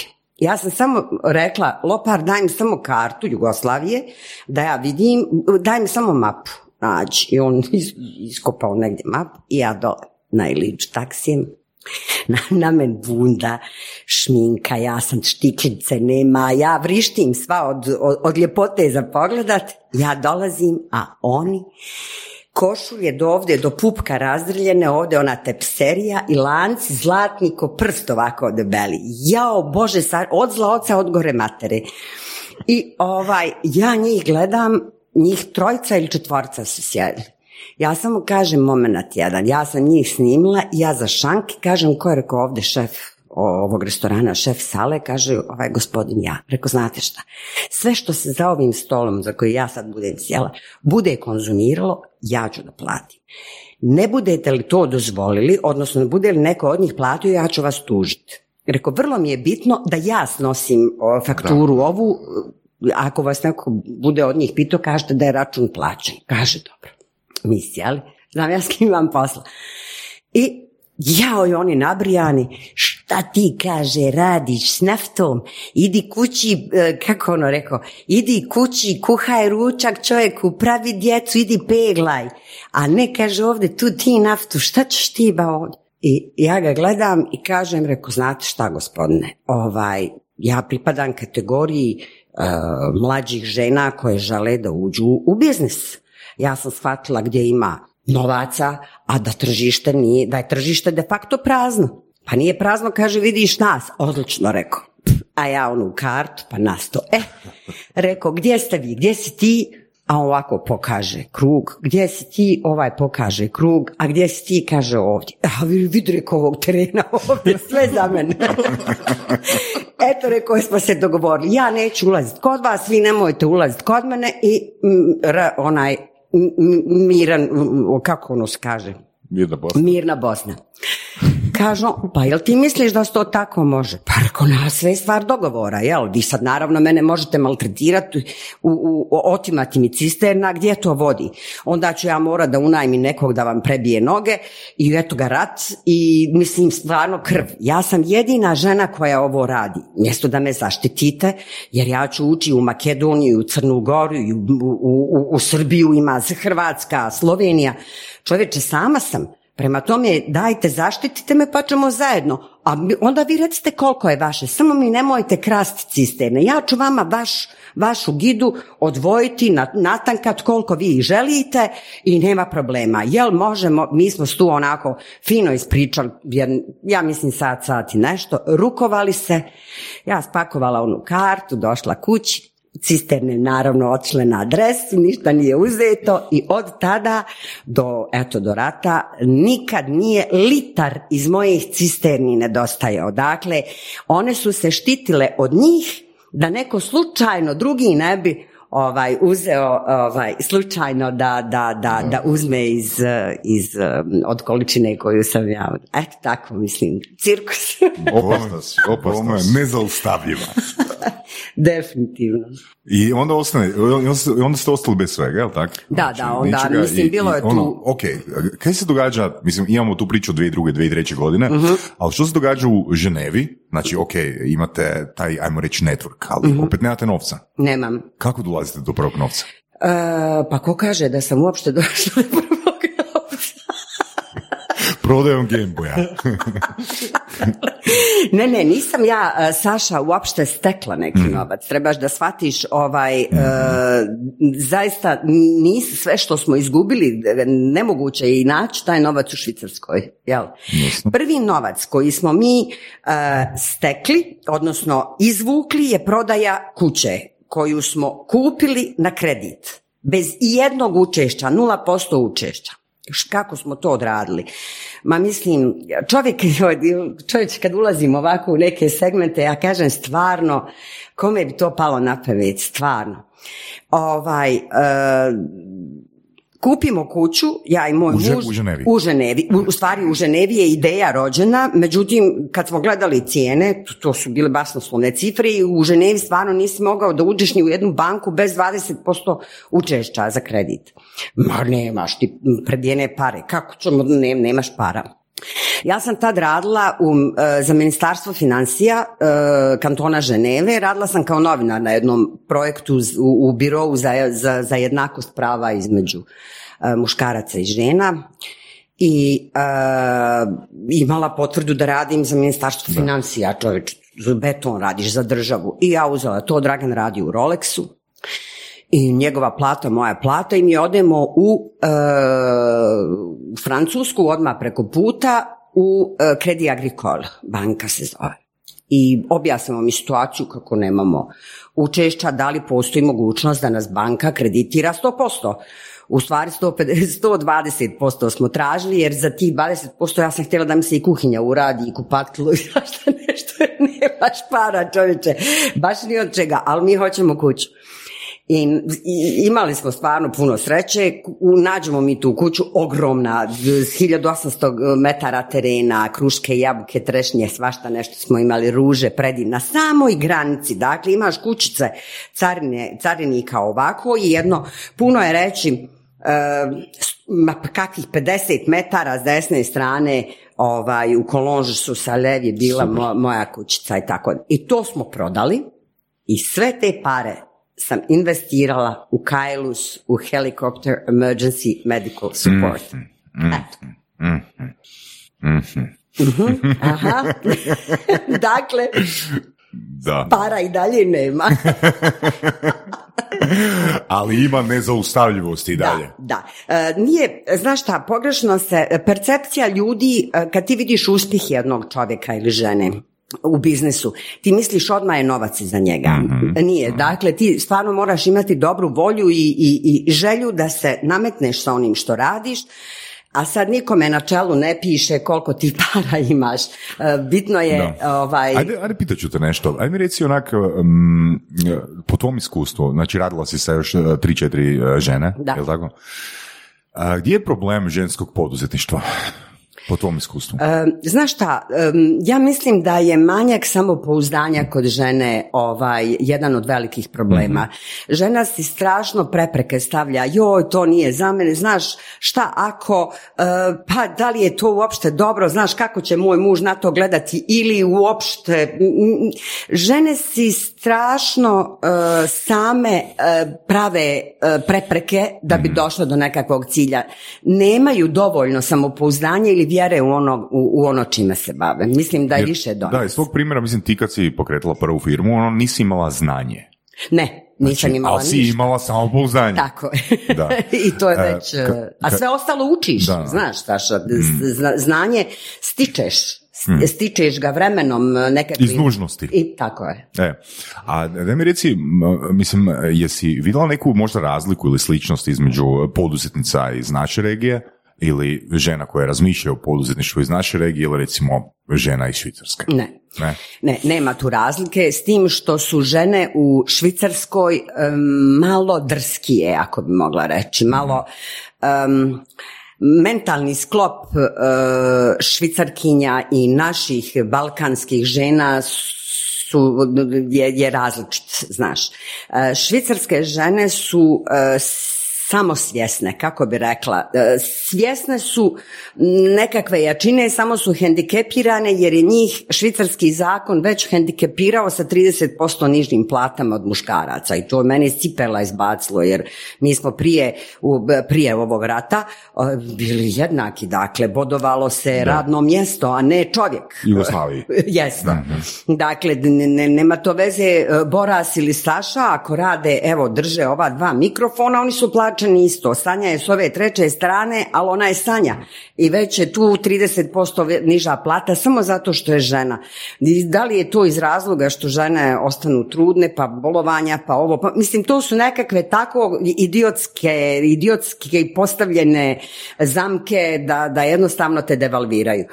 A, I te žene švicarske su na neki način, čini mi se, mnogo samosvjesnije i svjesnije s tih svojih prava razumijete, nego naša žena, jer kod nas ima dosta tih e, primitivnijih sredina, mislim ima ih i u Švicarskoj, ali mislim Švica je ipak razvijena. E sad naši regioni e, malo su više primitivniji, jer ta žena je ipak ono poklopi, poklopi se pa nek bude kako muž kaže ili je se šta promijenilo u zadnjih 20 godina? Ja mislim da jeste i to baš, baš, baš je krenulo prema, prema naprijed. Stvarno, ovaj, ja koliko sam srela i to, to vam mogu reći i moram spomenuti taj festival u Tuzli s kojeg sam se vratila mm. prije, prije nekoliko dana, to je festival e, savremene žene koji se održava svake godine u, u Tuzli, ovo je bio četvrti, pa vi nemate predstave kakve tu moćne žene dođu, ali naše žene, ne kažem mi, nisu to samo bosanke, to su i hrvatice, i srbijanke, makedonke, ne, mislim, žene iz regiona koje su uspjele što lokalno, što vani od ljekara, od naučnika, od, mislim, to su magične žene do, ovaj, da se, recimo, ja e, baš osjećam kao mala naspram tih nekih, dobro, moja priča je drugačija, ona je e, životno izuzetno bogata i borbena je, jel? Ali ja nisam ni u nauci, nisam ni, ni u jednom od sektora da kažem, ja sam samo novinar, diplomiran i završila ono, fakultet političkih nauka i to je to, mislim, nemam neke doktorate pa da sam ja zaslužna za ovo ili ono. Među... ali upornost. Ali upornost, da. Ali ove žene su u svojim segmentima stvarno ti ostaneš bez teksta kad ti vidiš šta su one učinile. I recimo to svake godine upoznat manje više sto govornica bude, sto mm. žena iz, iz regiona od kojih je ne znam koliko u inostranstvu. Naše žene su izuzetno inteligentne žene i toliko su kad dođu u poziciju da, da budu u inostranstvu u nekoj od, od evropskih zemalja ili svjetskih, nije uopšte bitno je li to Amerika, Australija, koji kontinent, ako, si, ako hoćeš nešto da uradiš, to se od, od, žena to odradi. Mislim, ne znam, svaka od njih koja je od sebe nešto učinila, učinila je stvarno svojom e, nametljivošću. Dakle, moraš se nametnuti, moraš isprovocirati da te neko primijeti. Tako je meni kroz čitav život. Eto, sad ćemo se prebaciti na onaj fond od 5 milijardi. Molim. Samo ću te pitati, samo ću te pitati. Kako si to uh, prezentirala, dogovarala, pregovarala? Pa ovako, uh, pregovarala sam, prvi pregovori su bili, pošto sam uvijek razgovarala na predsjedničkom, odnosno premijerskom nivou, jer je bila sam direktor fonda i nisam željela da, mm. da razgovaram na nižim sekvencama, instancama. Tako da sam razgovarala sa premijerima, sa predsjednicima država, tako sam razgovarala sa Adnanom Terzićem koji je bio premijer tada e, te godine u Bosni i Hercegovini, sa resornim ministrima, razgovarala sam sa gospodinom Mesićem, razgovarala sam sa Crvenkovskim, sa, e, Bože, oprostite mi, kako se zvao makedonski predsjednik koji je poginuo u, u onom avionu u kojem sam trebala da budem, i ja pa sam, da, onda sam rekla, ovi u Mostaru već znaju za ovo, vi završite pa se nađemo kod gospodina Mesića. I ja odem u Zagreb, tad sam, tad sam se sa gospodinom Mesićem i vidjela i ovaj, a ovaj je poginuo. Eto, mislim, igrom slučaj. Dakle, moji razgovori što se tiče tog fonda uvijek su bili na toj um, egzekutivnom nivou. Kako, dakle, kako, kako si došla do toga? Pa odigla slušalicu i rekla ko sam, šta sam i da trebam to executive. Ja sam samo tražila executive. Ne, ti, Do, do, do tebe je. Dakle, ti moraš shvatiti e, projekat. Moraš shvatiti ako je to, treba se plasirati, pa neću ja pričat s portirom ili sa sekretarcom Dobro, jednog kad ministra. kad dolaziš sa, sa milijardama eura, kojiš, onda da. imaš tu da. potrebu, imaš tu moć, imaš tu Tako, zapravo ono, ulaz da pričaš sa takvim nivom. Tako je. Da, ali prvo moraš imati iza sebe tako je. Naravno, ali evo ja recimo uzmi, uzmimo u obzir uh, recimo taj Kaelus i taj Hems. Ja nisam imala ni banku iza sebe, ni nikoga iza sebe, imala sam sama svoj, svoj novac koji sam donijela, uložila i jedan dečko mi dao tu ideju o kojoj sam ja razmišljala i rekla, to je to, to je fantastičan projekat, želim da ga realizujem. I onda sam fino, e, ko je executive ovdje, ovdje? I onda sam došla do, do gospodina Mesića, koji mi je onda rekao to, to, to sa ovim resornim ministrima i eto, završili, onda su bile i te neke medicinske sestre i uh, sva ta imena imam, ja to nisam očekivala, ja bi došla spremnija. Ovaj, ali isključivo sam razgovarala na naj, najvisočijim nivoima. Nisam gubila vrijeme sa dole. Mislim, uz dužno poštovanje, naravno sva, svi imaju svoje, svoje funkcije, jeli, ali ja nemam vremena. Čisto pitanje za to kad kažeš da nemaš vremena za, i, i, i razgovor na tom nivou, je li bilo okolišanje ili uvijek išlo onako u glavu odmah direktno sa, sa prijedlozima, sa, sa, sa novcima, sa planom? Onak tipa zagrijavanje komunikacije, ne. small talk i tak. Jel znaš što, jel, jel ono, što misliš o small talku?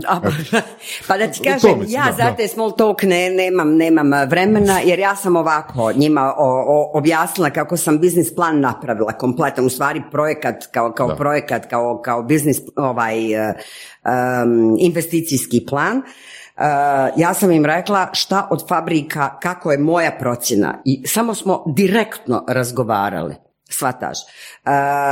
recimo pokretanje jednog energoinvesta, pokretanje zraka, pokretanje uninvesta, pokretanje hidrogradnje i tako dalje. Dakle, idemo da krenemo sa fabrikama koje bi trebale da urade e, ključno kao željeznica ploče, luka ploče i, i do tamo na mađarsku granicu. Onda ko bi radio te magistralne puteve, onda smo išli na te hidro, hydropower plant, onda, mislim, bilo je tu projekata, ohoho, ali smo išli step, step by step, jeste korak po korak i to bi bila naravno bespovratna investicija koju bi ja kontrolirala. Ali prosto mi je nevjerojatno da su takve stvari propale. Pa, Kako su takve stvari propale? Pa, Nije bilo dovoljno pinke da... Ja, upravo, Upravo. E sad, vi ne shvatate da je na telefonskoj liniji imam čovjeka koji je odležao u zatvoru, koji je meni otvoreno rekao Sanja, ja se tebe bojim. Ja u šoku. I stvarno, čovjek me se boji. Ali zašto čovječe? To je jedan gospodin Čengić. Zašto? Pa kaže jednom novinar uvijek novinar. I tu se završava priča, ja njemu kažem ja sam svoje novinarstvo završila, ono je završena etapa mog života.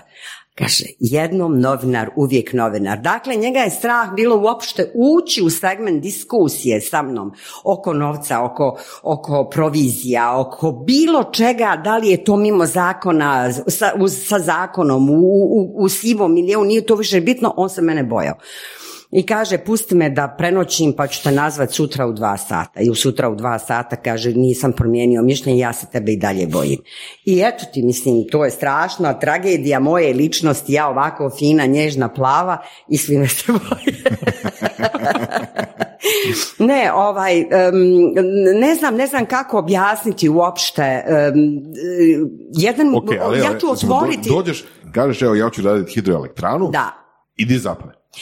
Zapne na onom mjestu e, gdje se pita gdje sam tu ja.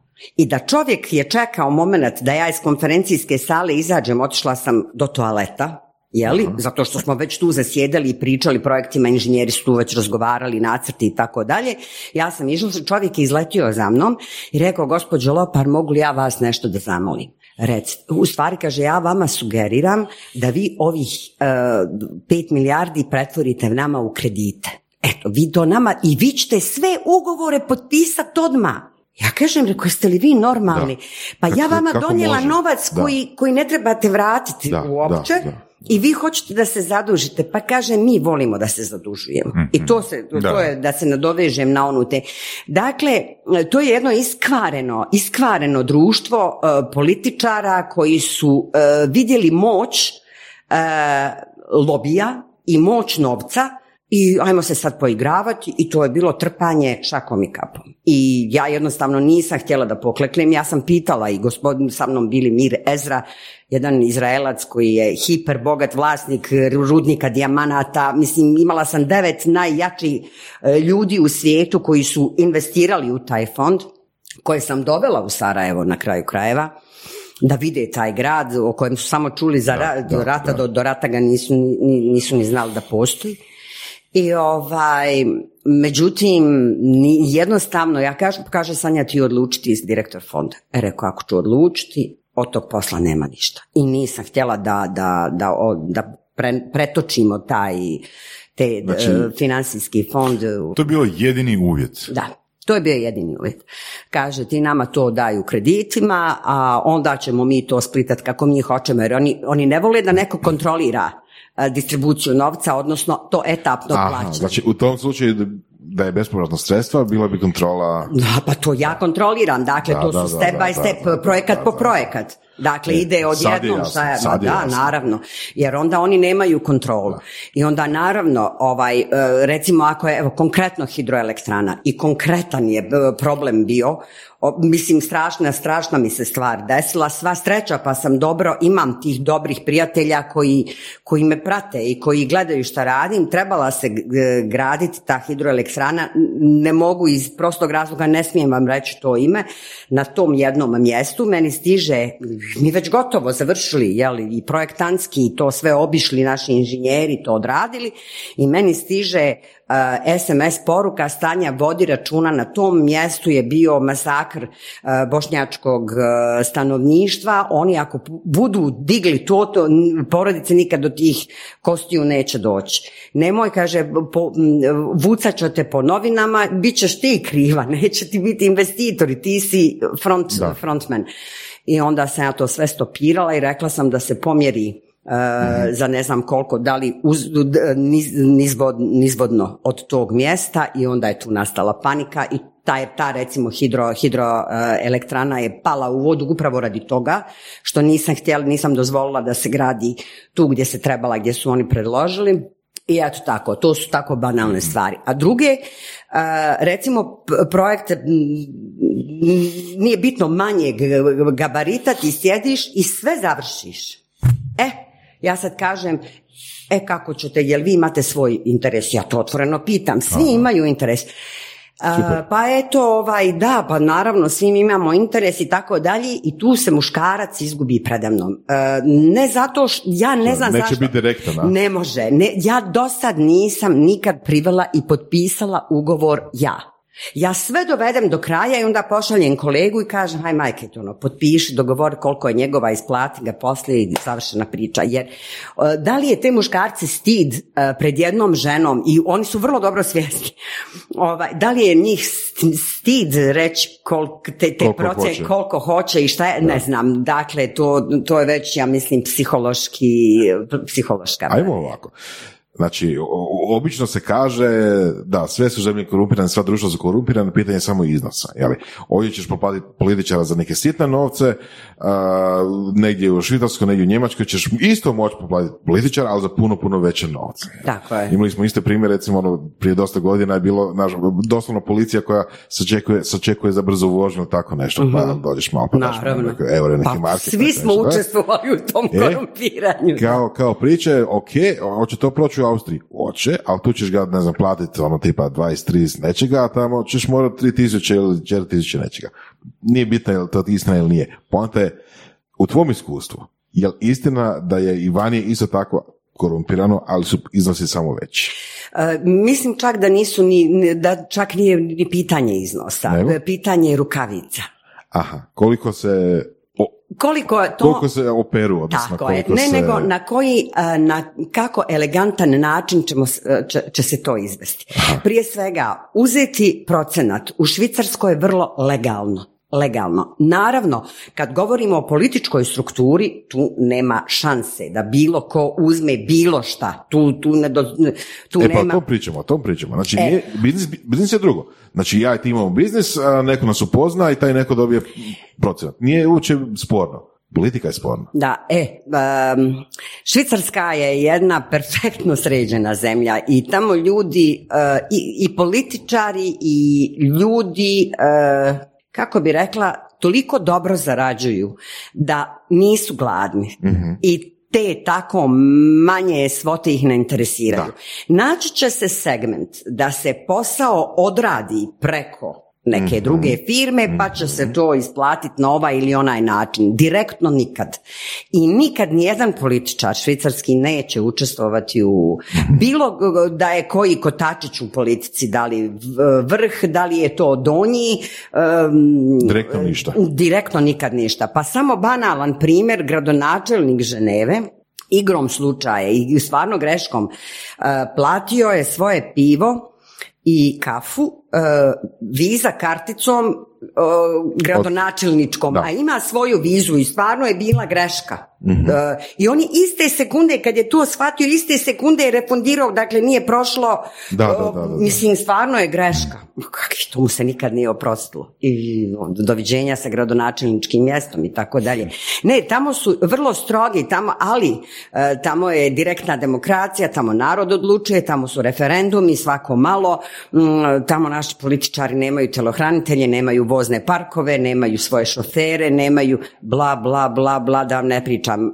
Aparat kao aparat e, politički mašinerija, naravno imaju puno tih gradonačelnika, kao što ih imaju ovdje, samo ih ovdje ima pet puta više. Evo, pet puta više, a o voznim parkovima i tako tim, e, da, ne pričamo. I tjelohraniteljima, uh, okay. bla, bla. Ono što me zanima, hipotetski, taj gradonačelnik koji je izgubio mjesto zbog jel, plaćanja kave. Hipotetski. Da li on sa strane na preko, jel, preko trećih strana, preko trećih osoba može ili ima priliku nešto sebi ono dovesti ili ne? Ba, da ti kažem, ja mislim da svi oni imaju e, mogućnost da preko neke treće osobe dođu, ali zaista bila sam u politici u Ženevi, odmah da vam kažem, bila sam e, član e, demokršćanske partije, jako lijepo izabrana i dakle bila sam predstavnik nekakav, mogu biti stvarno ponosna da sam bila jedna od predstavnika, predstavnica u politici u jednoj Švicarskoj, neko ko je došao iz Sarajeva, iz nekakve sredine i šta ja znam. Dakle, bila sam u srcu zbivanja te politike i mogu vam stvarno iz prve ruke reći da takvog posla i takvih marifetluka nema. Nema, jer ljudi nisu gladni, znate, imaju plate koje zadovoljavaju njihove potrebe i nije, nije to, zaista nema potrebe. Ne znam, drugačije, drugačiji je sistem. Ne, Švicu baš ne možeš porediti ni sa jednom e, drugom, ni sa jednom zemljom čak u svijetu, dok Francuska je, ja ne znam, ja mislim da je gora od, od, i od Hrvatske i od, i od hmm. Bosne, samo što oni to rade stvarno recimo u rukavcama žešćim, ali se oni prodaju za mnogo sitnije no, ovaj, količine novca. Pa, e, jedan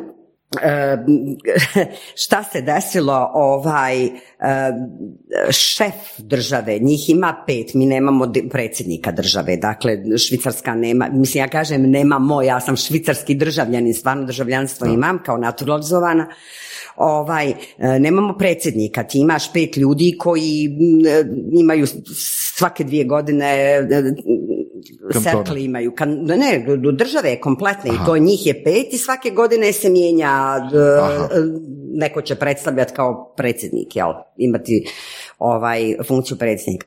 I sad je ovaj gospodin Mode je dobio poziv od jednog princa iz iz Katara, ne znam odakle, i da prisustvuje trkama lambu, ovih Formule 1 i čovjek otišao, on je gotov, on je gotov, sad ti zamisli, je, samo zato što, dakle, on nije primio ni mito, on je njemu, da, da, čovjeku je valjda plaćen put, avion, šta li, nemam pojma, hotelski smještaj, čovjek otišao, odgledao tu Formulu 1, ono, primili ga kao VIP-a, I ovaj, Pierre Modest se zove i on kad se vratio, nekomu iskopo to naravno, jer tamo se ništa ne sakriva. Tamo vi danas si tu, sutra si dole. Ako išta imaš crno na kao Čovjeku je kompletna karijera otišla, dakle on se borio i s advokatima i ovo da dokaže da on nije nikakav novac primio, međutim to je korupcija. To je korupcija.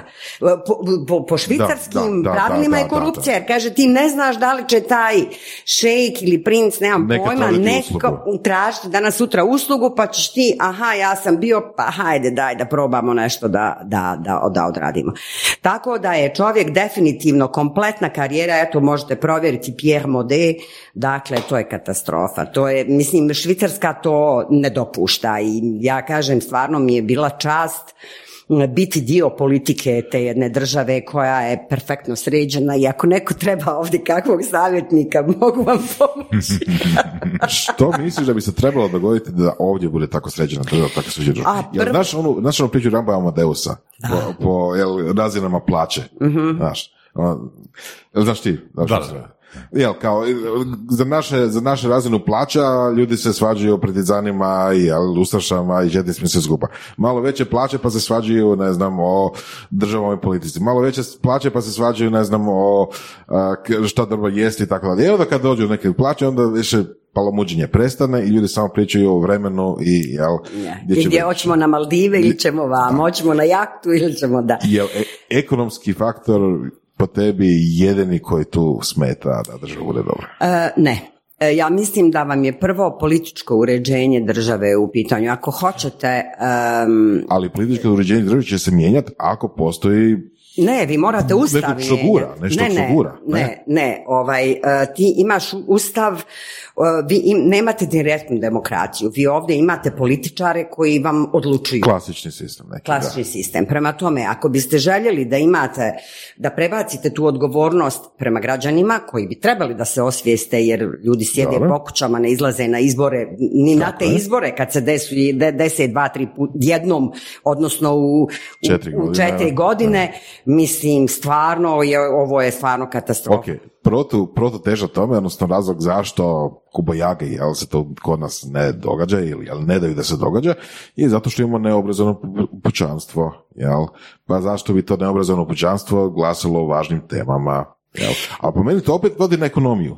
Jel? Naravno. Kad bi ekonomija digla to pućanstvo da bude malo ono sposobnije, ne, pa Treba, e, trebate samo shvatiti jednu stvar, da današnjim političarima ne odgovara da narod odlučuje. E, narod prevashodno treba educirati. E, naš narod nije dovoljno ovaj, školovan, da kažem, ili e, e, educiran po pitanju ekonomije, po pitanju politike, po pitanju uopšte šta ja, šta taj moj glas može da od... Mislim, mi u segment, u srce društva nismo ušli, dakle, kod običnog onog čovjeka koji treba, treba ga motivirati da izađe na, na izbore, jer vi koga god pitate, na od nemam, nemam izbora, ja nemam ko za koga glasat, neću ni izlaziti.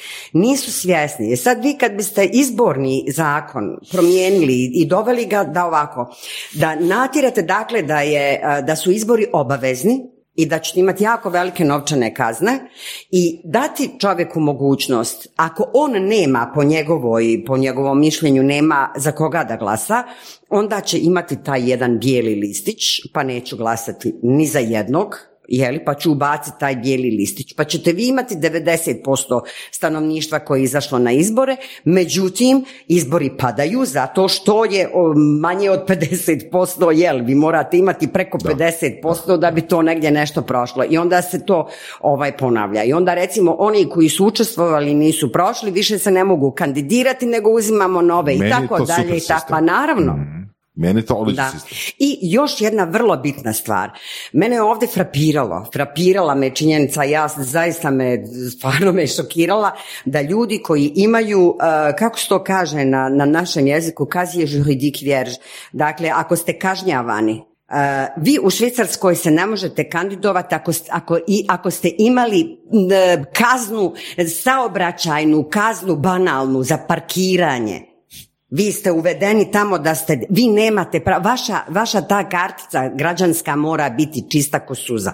Dakle, u, u, u, u MUP-u ne smije biti mrlje jedne i to vam traže, to je prvi papir koji vam traže.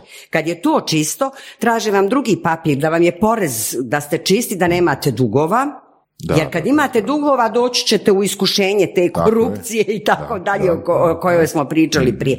Dakle, tu su dva najjača ovaj, papira i kasnije stranka vas gura koliko ona smatra da je taj segment u kojem vi možete dati, kao što je bio moj segment e, za te strance, za integraciju, ovo ono, na, na, na, na tim nekakvim nivoima bio, bio ovaj za. dakle, a ovdje što si više bio u zatvoru, imaš veće šanse da se kandiduješ. Dakle, ovdje, ovdje je definitivno kontra. Ljudi koji su osuđivani, osuđivani ili možda idu čak u politiku i zarade pare. Da, kaže ja sam odradio svoju zatvorsku kaznu, ja sam platio dug državi, idem dalje, hoću opet. Ma ne možeš čovječe, ovdje nema, nema logike. Ali eto, ovdje valjda to tako može. I recimo to su, imaju tri, tri bitne stavke koje bi ja definitivno ovdje promijenila. To je, to je na Ustavu dobro proradila, koji bi trebao da odredi u stvari ne znam, ja bi ovdje vrlo rado prešla na tu direktnu demokraciju, osvijestila stanovništvo i naravno zakonski, u stvari zakon o, izborima. o izborima. Da. Pazi, onak, nismo uopće se dotakli Lopar International. Ej čovječ, koliko je vremena prošlo? Bome je. Možemo sad. E, znači, daj nam reci ovoga, znači, ima puno fantastičnih mm. priča. A, jedna od njih, mislim, prvo, kak ti je uopće palo na pamet? Ono, znači, ti si to ono, naučila si u životu cigari, mm tako? Mm. Ne. E, dakle, vraćamo se na onu KFI korporaciju. Mm. ja sam bila član administrativnog borda. Mene su pozvali jer je njima bio potreban neko ko poznaje prostore Balkana, ko govori jezik, ko poznaje mentalni sistem ali ja nisam imala novaca da uložim da bi ja bila sastavni dio toga i ja sam njima rekla ja imam samo svoje znanje, svoje iskustvo, svoju direktnost, otvorenost i konekcije e, i znam jezik. I oni su to tako prihvatili i njih je bilo sedam, osam, svi do jednog su pušili tompuse. Hm. Ja ne pušač, ja sam bacila cigaretu, nemam pojma neke ne znam koje godine, 96. čini mi se. I, ova, I oni one kube kad su zapali, ja sam rekla, je dragi Bože, udavit će me, užas, jedan, nema ventilacije. A oni prozuju u Rude Hon, uh, ovako su se samo na, na dole, ogromni su prozori, samo se dole, nisi mogao potpuno prozor otvoriti, nego ono samo ovako malo na, na ono, samo na, na, na kantić, ali donji kant, ne ono gore, nego dole ja, reko, ko će ovo preživjeti čoveče? I tad su me oni u stvari naučili e, jednoj vrlo bitnoj informaciji da pasivni dim e, nepušača mnogo lakše se prihvati kad pušiš u isto vrijeme sa pušačima. Bez obzira da li si pušač ili ne. E, dakle, što to znači? da je štetniji? Ne, nego ga lakše, ne, lakše ćeš podnijeti taj pasivni mm dim kad i ti degustiraš tu cigaru. I e, e, da, i to je stvarno istina, jer ja koja sam se gušla, mene su suze, stvarno mi je bilo neugodno, jer je mene, možeš misliti sedam kuba odjednom kad se zapali, u, evo u jednoj ovako prostoru kao što smo ovdje, u jednoj konferencijskoj sali, to je bilo, meni je bilo to stravično puno dima. Drugo, što je to, danas znam šta sam pušila tada, pa znam da taj duhan nije isfermentirao toliko dovoljno puta da bi bio očišćen dovoljno, pa to meni bilo agresivno strašno.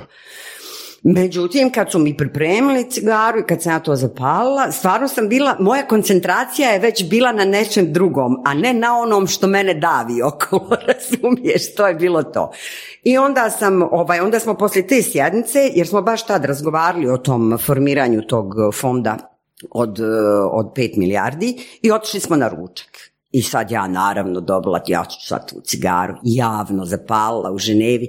Ja ne mogu reći statistički sa, da, 100% da, da, da, da vam kažem sa sigurnošću, ali al skoro pa da sam sigurna sam bila prva koja je javno zapalila Kubu u Ženevi. Mm. Jer je to, to, to je društvo koje je dosta konzervativno, to je kalvinističko društvo, žena, žena ne može, ona jednostavno smatra da muškarac ima ta prava, žena ima ta. I da se to dvoje ne može nikako ovaj, sudarati. I nikako žena, šta žena ima da radi s cigarom?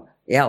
Da, I reakcija? I ova, reakcije su bile, meni su prišle dvije, baš tu kad smo sjedili, meni su prišle dvije dame, u stvari teatralno su se digle ovaj, da, da napuste taj prostor, jer su mene vidjeli, to njima ispod časti bilo, ko neka funčica je zapalila tu neku cigaru, a mislim ja sam obučena baš onako profesionalno, kostim je na meni i tako, ali ova jedna nije mogla izdržati i mene pitala kako vas nije sramota. Ja u šoku, ali ja stvarno ne, ne kasnije sam ja o, rekao, molim, kako vas kaže nije sramota? Zašto?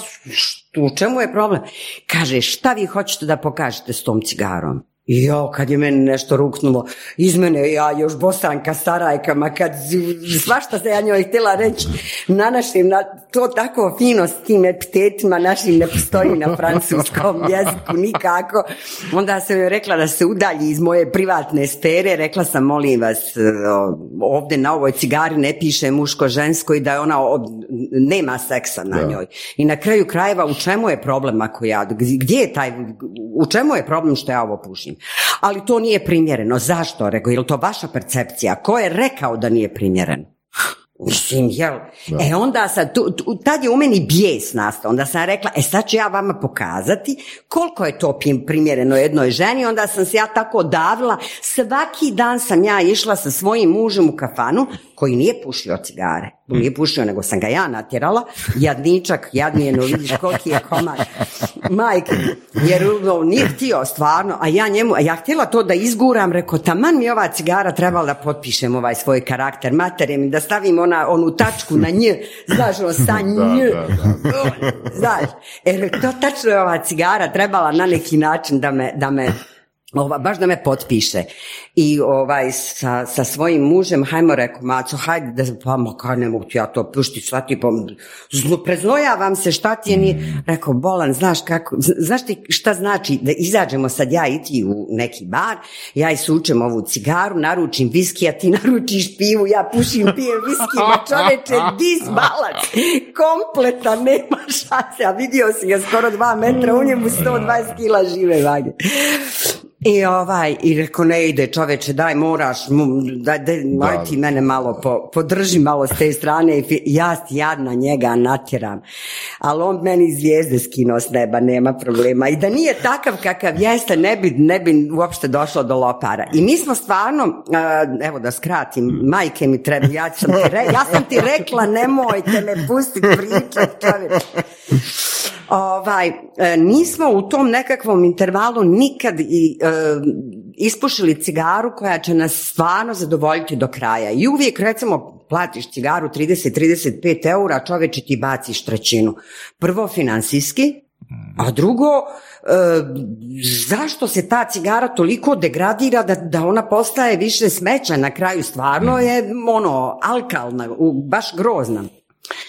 I ja je nisam mogla iznijeti, niti on, niti ja i vidim da su ljudi ovoliko bacali ono. E sad, da li zato što imam para, baš me briga, pa ja to mogu, a meni je bila muka što ja to tako moram baciti. Da sam ja nešto idiot, mislim, stvarno, opet vraćamo se na, e, puna sam ideja, stvarno.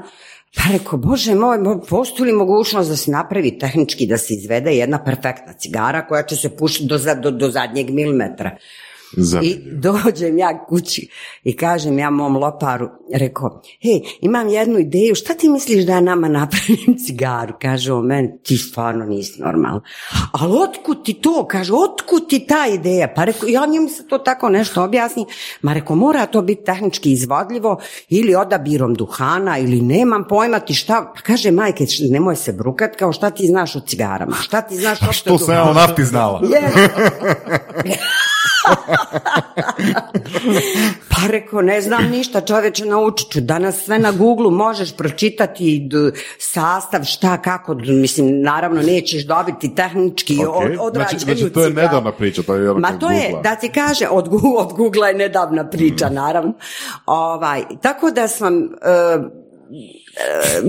do te ideje je došla recimo dvije i, ajmo reći, četvrte, treća, četvrta, koja je sazrijevala, znači ja sam pušla tih od neke dvije i druge do dvije četvrte, pete i dvije i šeste ja postajem potpredsjednica um, kako se zove cigar kluba uh, Geneva cigar. Zašto? Opa. Neko me za, primijetio me jedan fotoreporter i tu meni mediji odrađuju sve. Dakle, e, čovjek se oduševio kako ja to držim, kako ja to elegantno pušim i ovaj napravio reportažu u najluksuznijem časopisu Le Trajectoire se zove. Stvarno luxury jedan magazin koje čitaju onako to. I to je pukla priča o nekoj plavuši koja puši cigare kubanske. I ovaj, da bi E, mene ne, došao je, ne, valjda su zvali redakciju da dođu do mog telefona, povezali me i predsjednik kluba mene zove i kaže da li, bi, da li biste vi željeli da mi bismo vas rado primili da malo porazgovaramo i imamo jednu, jedan kao prijedlog za vas. Ja došla, sva počestvovana, jel, sve gol muškarac, jel? Kaže mi bismo vama ovaj dali, mi bismo vama ponudili mjesto potpredsjednice ovog cigar kluba jer vi ste jedina žena pa eto da vidimo malo da povučemo i te dame u ovaj svijet jer smatramo da žene tako da i jao meni je to bilo isto vjetar u leđa super ja se oduševila. I tako uh, s tim klubom desno lijevo i organizujemo prvu uh, svjetsku noć cigare jer Ženeva je inače kapital mondial du cigar kako mi to kažemo zato što je sav trading se vrši dakle bankarski u Ženevi. Dakle najbolje cigare stignu u Ženevu ono ostalo se splita i ovo, odradimo prvu noć, pa drugu noć i tu se pojavi negdje taj jedan kubanac, Josue Moreno, se zove, on je tu živio sa, sa suprugom i meni padne ideja na pamet, evo te tu si, ni, meni je, njega je meni nebo poslalo, shvataš, meni se ovako rodi ideje taj crv i kako ću ja to ne znam, prije svega u Kubu otići, ne znam, samo španski pričaju, gdje god odeš niko ne, pra, ne priča engleski, ti se moraš snaći sa nešto čoveče tih nekih novaca, jel? da bi na kraju, ovaj, ja njemu tako to ispričam, rekao ja bi ovaj, željela da ti meni napraviš cigaru. Možeš, kaže, Sanja ja radim neke druge stvari, time se tata bavi. Oni imaju plantaže u Nikaragvi, a rade u na Kubi, e, rolaju kohibu tu čuvenu, jel? Da.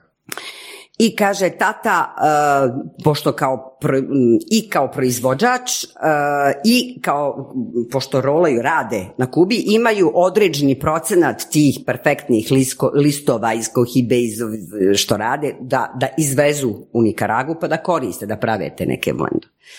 I ja njega fino nazov, on ti tatu kao nazove i rekao ima neka žena u Ženevi koja bi žalila da eto da joj se napravi cigara za nju i to rekao kao eto nema problema, vrlo interesantan prijedlog za, od jedne žene. I dođe meni Žosuje poslije ne znam koliko i kaže eto tata se slaže, ju ja sva sretna sad ću ja se cigar napraviti, kaže on, ali tata je rekao samo da, da se dogovorite, ovaj, on je rekao ne ispod 10.000 primjeraka. Molim, rekao 60.000 cigara, čovječe. Nisam se povratila od šoka, kaže on, mjesečno.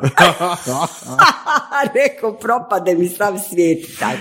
E onda sam ja njemu objasnila da je cigara nije za prodaju, nego je to za, stvarno za konzumaciju našu ličnu i da, da to uopšte nemamo namjeru prodavati i to je tako trajalo stvarno četiri pune godine. I četiri godine Tih smo... tisuća? Da. Ne, ne, ne, nema kakvi. Pristao je on, pristao je on, znaš, ovaj, ima nje, on tako odradite neke male serije za neke tako prinčeve, šejk, šejkove i tako I sanju. I sanjca. I ovaj, kad smo mi, kad su odlučili da to rade, tu počinje moja agonija, ali ne samo moja, nego agonija onog jadnog blendera što je meni rolo cigar. Ja mislim da je on mene sanjao noćima, da je on, e, e, ja ne znam da je on, on najveći košmar u životu e, mu se desio kad je mene, mislim, moj zahtjev kad je dobio.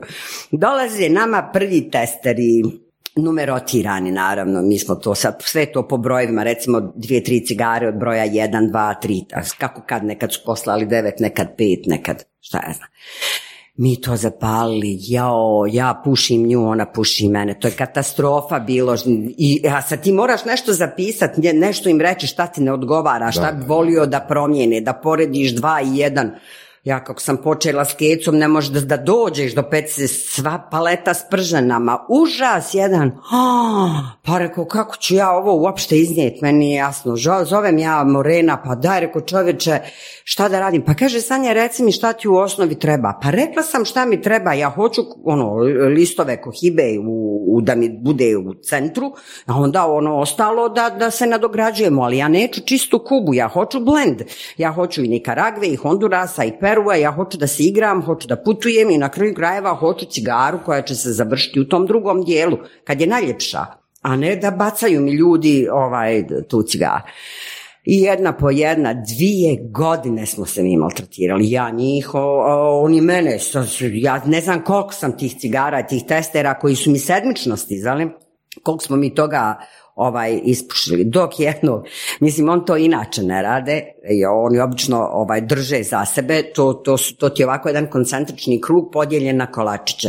I sad svaki onaj trogao, svaki taj kolačić ima aromu. I tako ti sad imaš tih aroma, Bog te pita koliko, znaš, imaš te kože, te, te šume, te humusa, te lješnjaka, te uopšte koštunjavo voće, te ovo, te ono, te med, te uh, cvijet, bazge, smilje, nemam pojma više, more, hiljadu ovih tih kolači, ali oni to drže sebe, radi sebe da mogu balanse praviti, a nikako klijent to da daju, jer ti s tim možeš raditi šta hoćeš, znaš. I ja fino uzmem ovaj, ja ga, i ugledam kafa.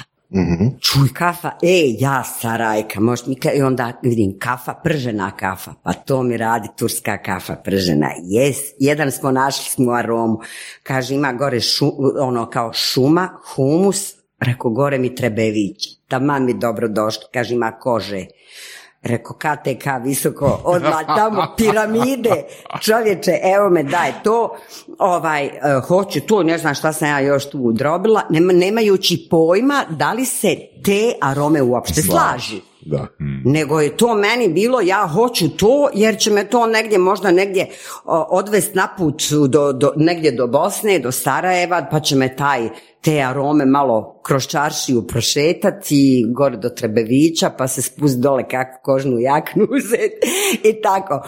I, ovaj, I kad sam ja odredila tu prvu cigaru, oni su to na, dugo, dugo su je radili i dok valjda je taj blender već se izverzirao dvije godine, maltretiranja je doživio s moje strane, da bi jedan dan nama stiglo, ne znam koliko tačno cigara, numerotiranih, i ja ovako nešto gledam oni, i uzmem petica, pet uzmem pet, otvorim celofanima je radi protekcije, izvadim, zapali i naježim se. Jao, rekao to, jao, rekao Dragan, evo je, ja se sva, evo ja se sad, jao, vi nemate pojma kad se, ta prva aroma, ta struktura koju sam ja zamišljala, ona se dešava.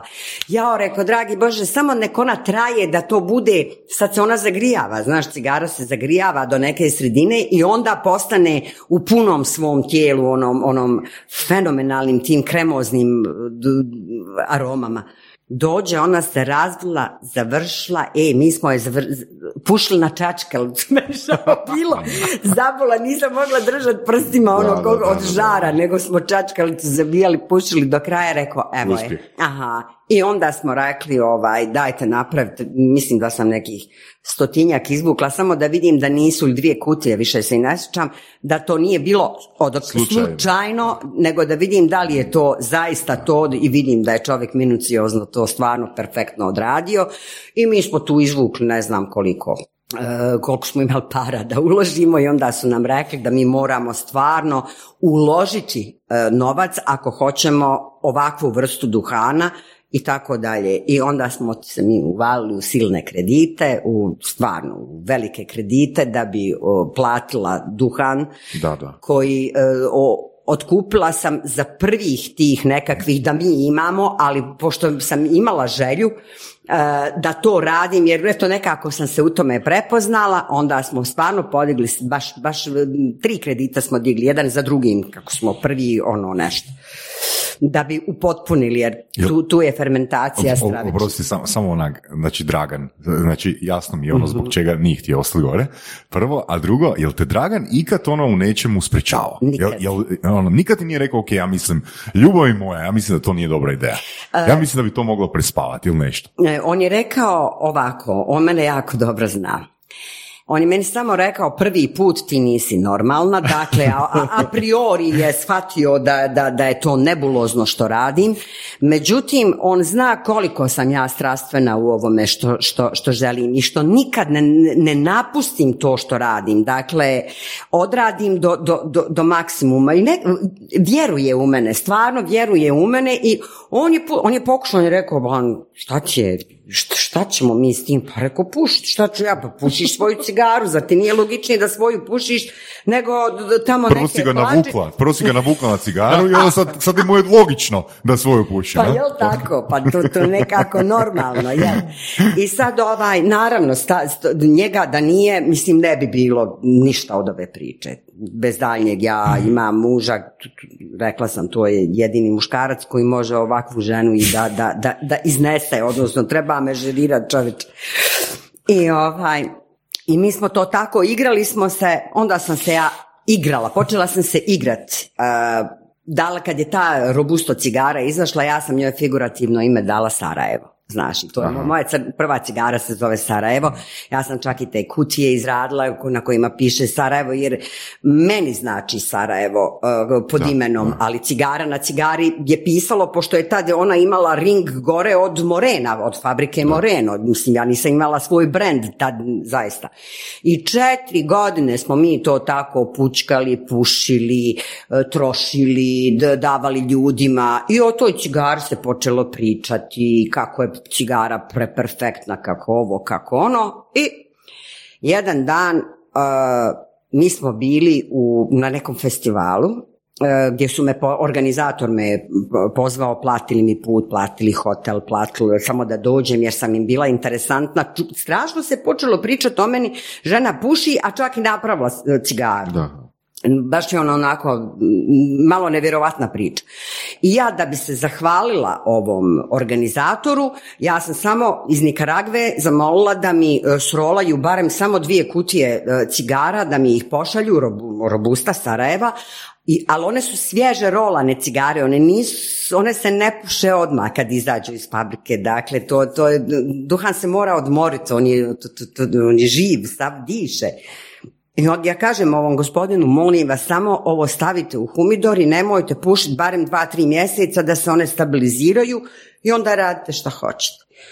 Pa nije prošlo pa 15 minuta, ja gledam one dvije kutije moje hodaju okolo, otvorio pokopac i dijeli, aj čovječe, pa nemoj mi to raditi, gotovo. i sad gotovo, pa reko što ste to radili, ma nemojte, ne, don't worry, ovdje su sve aficionados i tako dalje. I dolazi meni jedan gospodin, vrlo elegantan onako, kaže na engleskom, ovaj, gospođo, ja sam došao samo da vam se poklonim, da vam kažem šapo, ja sam našao cigaru svog života. O, rekao, baš mi je drago, divno, baš ja presretna, baš ona. Da, da, da. E, kaže, ja bih želio da otkupim vašu kompletnu produkciju. Molim, Rekao, jao, baš dirljivo, ali nema teorije da vi otkupite produkciju, ali kaže, nema, uopšte nije pitanje novčano, ja imam novaca i tako dalje, ali vi imate reko novaca, ja nemam strukturu.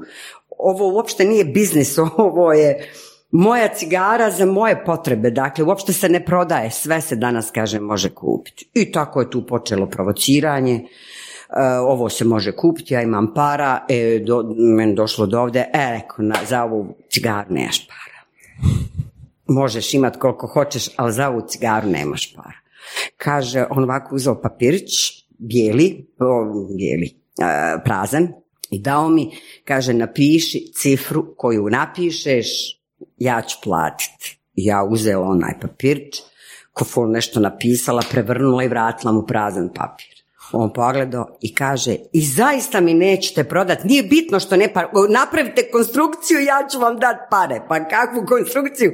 U Ženevi napraviti firmu ne možeš ispod 50.000 čoveče, nemam 50.000 u džepu. Svataš?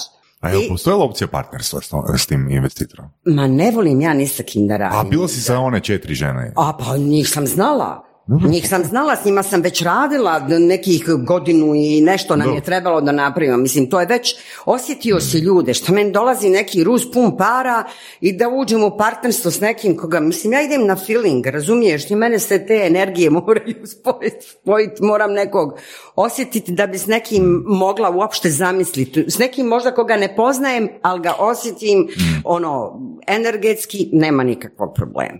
Ali ovo i nekako, šta ja znam, više mi je tu prkos taj nekakav bio, e ne, sad ću ti dokazati da, se, da, da ne možeš sve kupiti, taman da ne znam koliko para imaš, jer je stvar principa, ja se toliko izmučila da napravim tu svoju cigaru i sad ti je trebam prodat, e ne dam, znaš, jednostavno ne dam, ona je moja.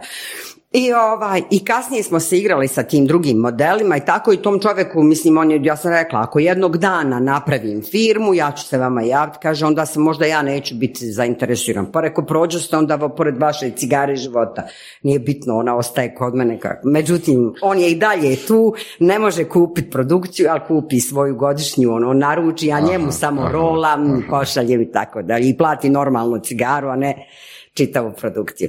Tako da smo mi neke dvije i 13. E, formirali kompaniju. E onda je, ja sam malo megalomanski krenula u taj posao jer sam, kako sam vam rekla na početku, ništa ne gledam na malo. Dakle, mogla sam DOO napraviti firmu ili neku malu, jeli, sa ličnom odgovornošću šta ja znam. Ja sam odmah napravila dioničarsko društvo.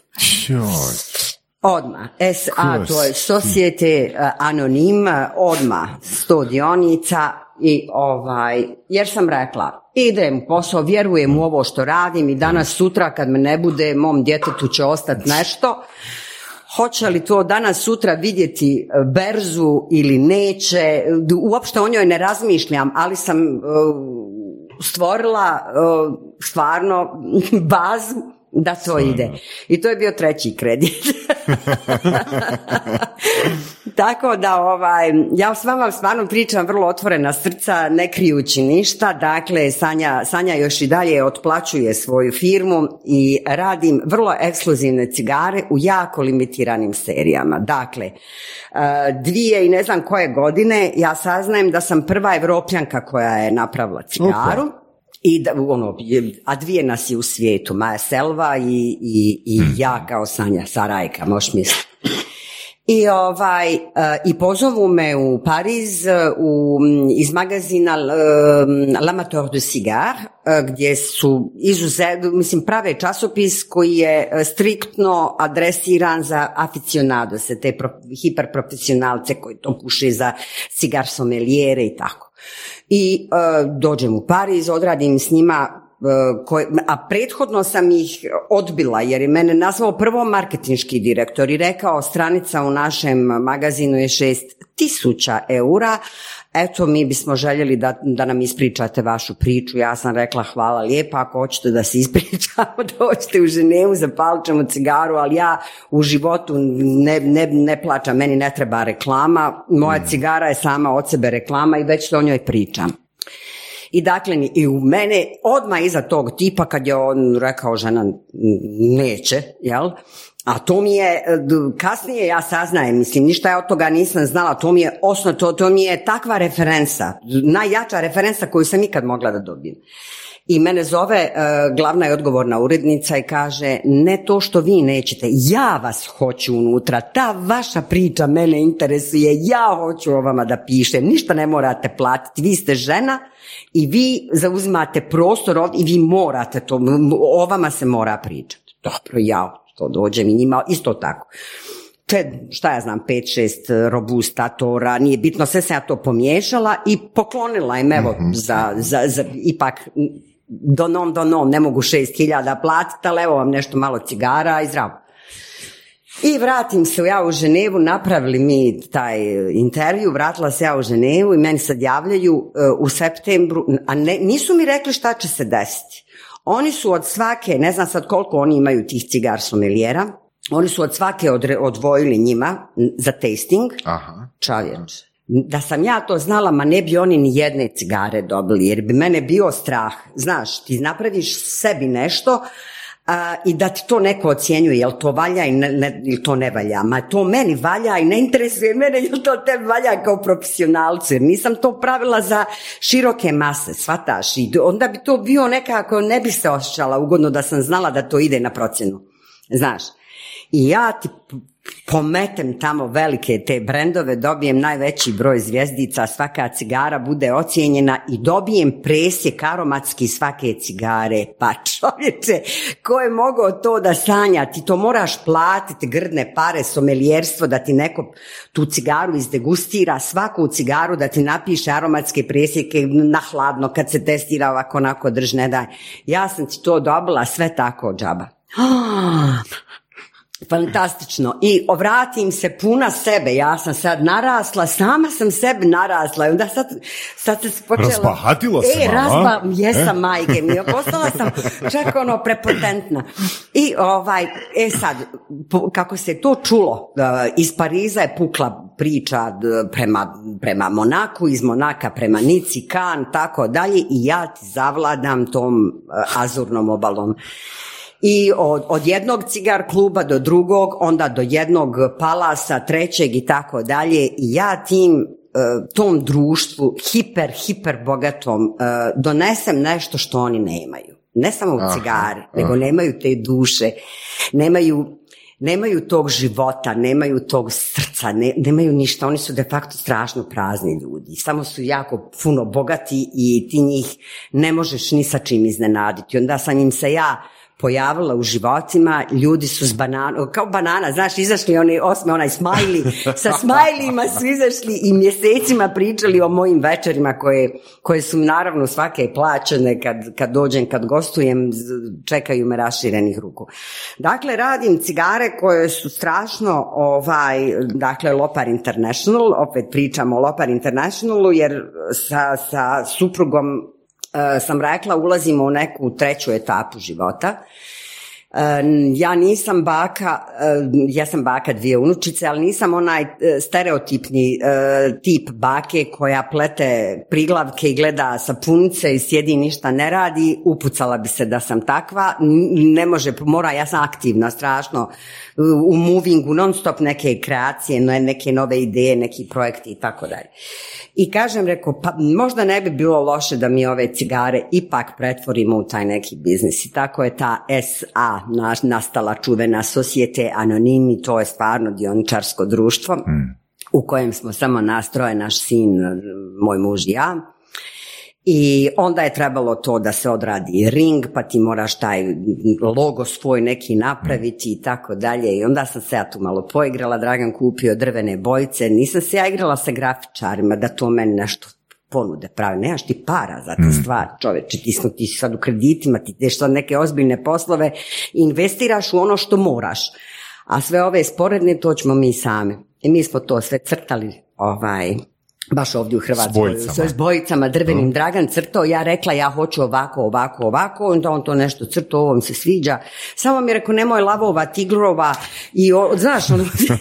Sve to rade. e, jeste, majke mi, rekao, daj nešto što, što, što će nas predstavljati. I rekao, daj mi to L u sredini, ne zbog lopar, L, nego na francuskom kad izgovaraš L, to znači ona. Aha. E, i to je meni mhm. bilo L. Zato što mene po Ženevi zovu A, Madame L, dakle cigare L, sve je pod L, ona i ja sam ona, dakle ta žena. I, o, i piše Lopar International, svaku naravno na, na, na svom logu sam potpisala jer čvrsto stojim iza svog proizvoda, naravno nije, apsolutno nije komercijalan, to nije traka, ja to ne proizvodim u, u ogromnim količinama, dakle manje više imam naručbe za svakog klijenta većeg ili srednjeg, za neke manje ako imam nešto u svojim... Što to znači već Koliko komada je to? Pa da ti kažem, to nekad bude pet, pet hiljada, to nekad bude deset hiljada, to nekad bude šta ja znam... Mjesečno? Aha. ne, ne, ovaj, e, ja imam kapacitet koliko mogu, jer ono što sam novaca, kad smo podigli kredit, ono što sam uplatila, onda su mi oni rekli koliko godina mogu sa tom i tom količinom da izdržim. Ako prijeđem količinu godine, e, mislim, te, te, cigare bi se mogle smanjiti. Onda moram ulagati u drugi e, duhan koji mora proći taj broj fermentacija koji zadovoljava ta, tu, tu ekskluzivnost moje cigare. Jer radim sa između četiri i šest fermentacija što niko ne radi. To je jako skupo jer za jednu fermentaciju je potrebno godinu i pol dana. Pored poslije one prve koja je obavezna sa sušenjem i tako dalje. Onda ide kad, kad počne proces, znači godinu i pol dana jedna fermentacija, ja najmanji broj koji sam uradila su četiri, a radim sa šest. E, saberite koliko je godina mhm. e, rada na cigari dok ja dobijem proizvod gotov. Uplatim ga, moram ga čekati. E, to je to. Mhm. Tako da je to isto ko s Rolexom, znaš, uplatiš onaj Daytonu i čekaš i pet godina. Pa ovdje, kod mene nije pet godina, ali se sad čeka nekih otprilike, ajmo reći, tri mjeseca. To znači isto tako da ako neko dođe, neki šejk ili neki bogati Rus, da ne može odmah kupiti ništa. Nego pa sad može, sad, sad može. Sad imam strukturu, mislim, do, do, sad ulazimo u onaj moment, ja sam to mogla uraditi na jedan ilegalan način sa tim Rusom i reći na crno, isplati me u kešu. Ja te stvari ne znam da radim. Ti morala, sad bi ja tu morala stvarno staviti. U, u, u, ovaj posao se ušlo bez biznis plana i bez feasibility studije. Ti nemaš pojma koliko si već potrošio novaca, a nemaš pojma ni kad ćeš ga vratiti. Dakle, ušli smo grlom u jagode u nešto misleći da ćemo ostati u normama naše potrebe, znaš. Međutim, kad si ti dohvatio uh, drugo društvo mm i raju, kad je to počelo da se traži, tu smo se onaj već... Dobro, da nam reci, gdje je uh, proizvodnja? Kako se odvija proizvodnja? Ovako, prva proizvodnja je počela u Nikaragvi. Mhm. Onda sam proširila da, da ne budem uh, skučena, jeli, da zavisim samo od jedne fabrike, onda sam počela da radim i sa Kostarikom. Na svu sreću, mislim, stvarno u ovoj mojoj plavoj glavi ima mozga, ja tako plavušica, ali ima nešto u ovoj tintari. Ovaj, um, Nikaragva je upala u, u žešće probleme. Nikaragva mi je radila, recimo, cigare za američko tržište.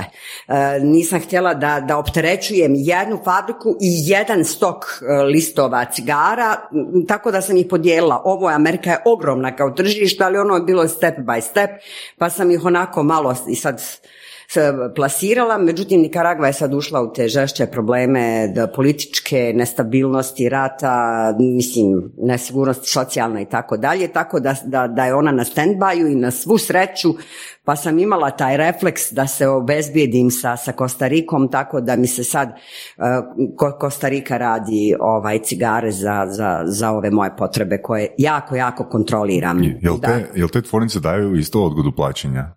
A, toga ne. ne, ne, ne, ne, to moraš sve unaprijed platiti, tu je kraj priče. Dobro, ja kažem, oni mene već znaju, tu smo godinama radimo, ovaj, pa ispostave... Kako kak funkcionira narudžba, recimo, za velikog klijenta? Tipa, ja želim naručiti deset tisuća, znači javljam se vama, znači vi šaljete onda, tu prosjeđujete da, tu narudžbu u tvornicu i tvornica direktno šalje. Jeste, tvor, e sad, e, zavisi sad u kojoj si državi. Mm. Recimo, ako, zove, ako hoćeš iz Hrvatske, mm. ako si iz Hrvatske, ti si recimo neki palas ili šta ja znam, ili imaš lanac nečega, pa želiš da, da si plasiraš tvoju cigaru, ja ću tebi napraviti ili tvoju cigaru, mm. Ili ćeš moju cigaru iz moje kolekcije, to je sad stvar, ja ti mogu napraviti cigaru po tvom mhm. ukusu, jel, mhm. sve zavisi šta želiš. I, onaj, I onda ti kažeš hoću deset tisuća i ja kažem dam nalog, oni to fino srolaju i pošalju e, u Camelot, odnosno pošalju, da, Camelot je mhm. e, firma koja, koja je uvoznik, moj uvoznik za Hrvatsku, jer smo ostvarili ovaj, e, tu saradnju, tako da se lopar cigare legalno već mogu kupiti po buticima mm od, od Kamelota, od Havana kluba. Od kada se legalno mogu kupiti? od, e, ajmo reći, kad, kad su ušle, kad, su regi, kad, je registrirana cijena. Uglavnom od, od skoro, od prije možda tri mjeseca, ajmo reći, je bezobrazan. Grozno. Bože, bože. Pamti pa vrati. Dobro, ok, cigare, ok. obično se u medijima, u, u filmovima, jel, spominju kubanske cigare, sad to je nešto extra special. I ti kažeš sad cigare iz Nikaragve, jel to je uopće nekakva razlika ili je to sve fikcija? E, ovako, imaju dvije fikcije. E, prva je, e, kubanski duhan je pod broj jedan to nije fikcija, to je, to je realnost. Kubanski duhan je najkval, najukusniji duhan, ne najkvalitetniji, nego je najukusniji, ako ćemo pričati. Nikaragva je broj dva. Međutim, e, ti iz Dominikane možeš naći nešto da bi potrefio neku cigaru koja će zadovoljiti ljude koji ne vole te tako jake arome i šta ja znam. Honduras ima papra, ima, ne, ima nečeg, nečeg drugog. Ja radim cigare koje su blend. Mhm. U mojim cigarama, ja imam e, šest uh, cigara trenutno u kolekciji, svih šest je potpuno drugačije. Dakle, ti kad kubansku cigaru zapališ od poznatih brendova, Romeo Julia, Lupam, e, Monte Cristo, Kohiba, trebate znati da je to jedna provenansa, dakle jedno porijeklo, jedna stabljika i ista, i, i, i, i ista biljka. Da, da. Isti duhan, samo u različitim cigare su drugačije veličine i naravno koncentracija što je manja ili kraća mijenja paletu, dakle mijenja aromatski presjek te cigare. E sad vidiš, pošto sam ja kompleksna, evo vidiš, za ovo kratko vrijeme si me upoznao, Dakle, jako me je teško zadovoljiti te potrebe koje, koje ja imam. Dakle, ja sam udrobila tu, u svakoj je cigari, recimo ta kuba, ja, ja imam u tijelu, dakle moja kuba mora biti, e, dakle struktura baza na koju sam dodala, i sad u jednoj ili Honduras, Peru, Dominikana, Nikaragva nije bitno, onda u ovoj ako ima Nikaragve, izbacila sam Nikaragvu, ubacila sam Peru, odavde i tako dalje. Tako da ja imam pet, šest e, tih šest cigara sa šest različitih provenansi duhana. I tako da svaku koju zapališ, E, ti u stvari otputuješ negdje, negdje si tamo po Karibima onda naglo sletiš u Sarajevo šta ja radim ovdje na čaši znaš tako te stvari uglavnom ovaj, radim kremozne cigare kremozne koje su ukusne koje ti ne suše usta mhm. i dim koji proizvodi ta moja cigara nije agresivan. I to su mi primijetili svi koji recimo e, su u mom okruženju kad ja zapalim pa mi priđu i kažu molim vas šta pušite? Baš ali vaša cigara miriši nježna je, nije e takva je i u, u, u ustima. Inače ne pušim, a evo imao sam sreću, bio sam u Kubi, jel, ono, mm.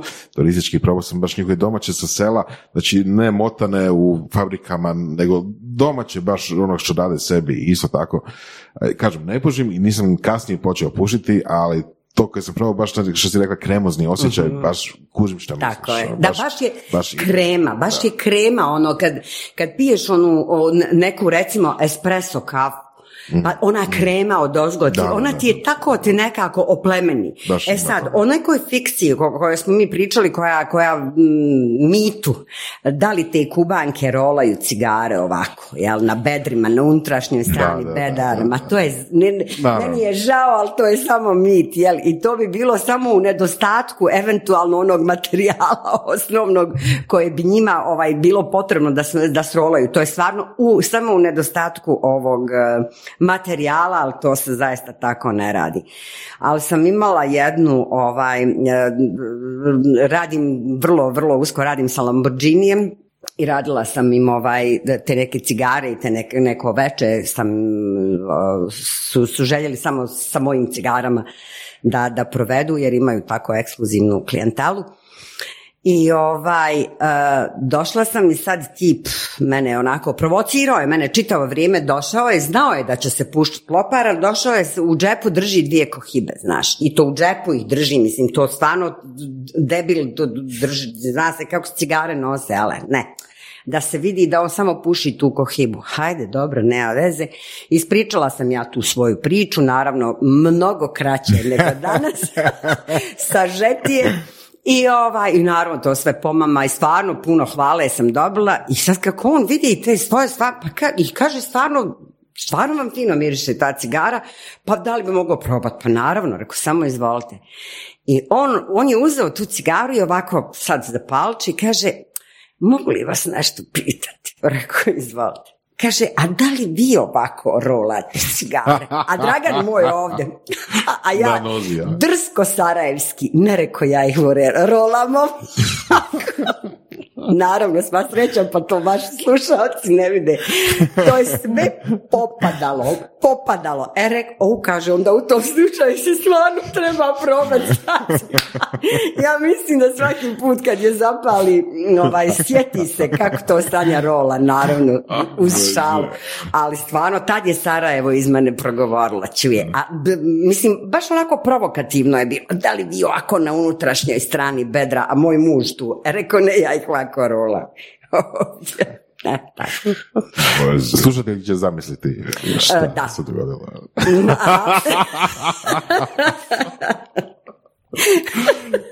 Reci nam, Sanja, koja je malo prodajna cijena um, ovako, malo prodajne cijene u, bu, u, mislim u Havana, e, čekaj, u Švicarskoj znam na pamet, ali ovdje ne znam, ovdje u Hrvatskoj sam dala zaista, ja mislim, dali nekih 15% nižu cijenu od mm. evropske zato što sam osjetljiva na vas, pa sam ovdje i živim, tako dalje, pa sam si to mogla dozvoliti, mada je inače evropski svjetski cijenu sam zaštitila, ali eto ovdje sam malo progledala mm kroz prste.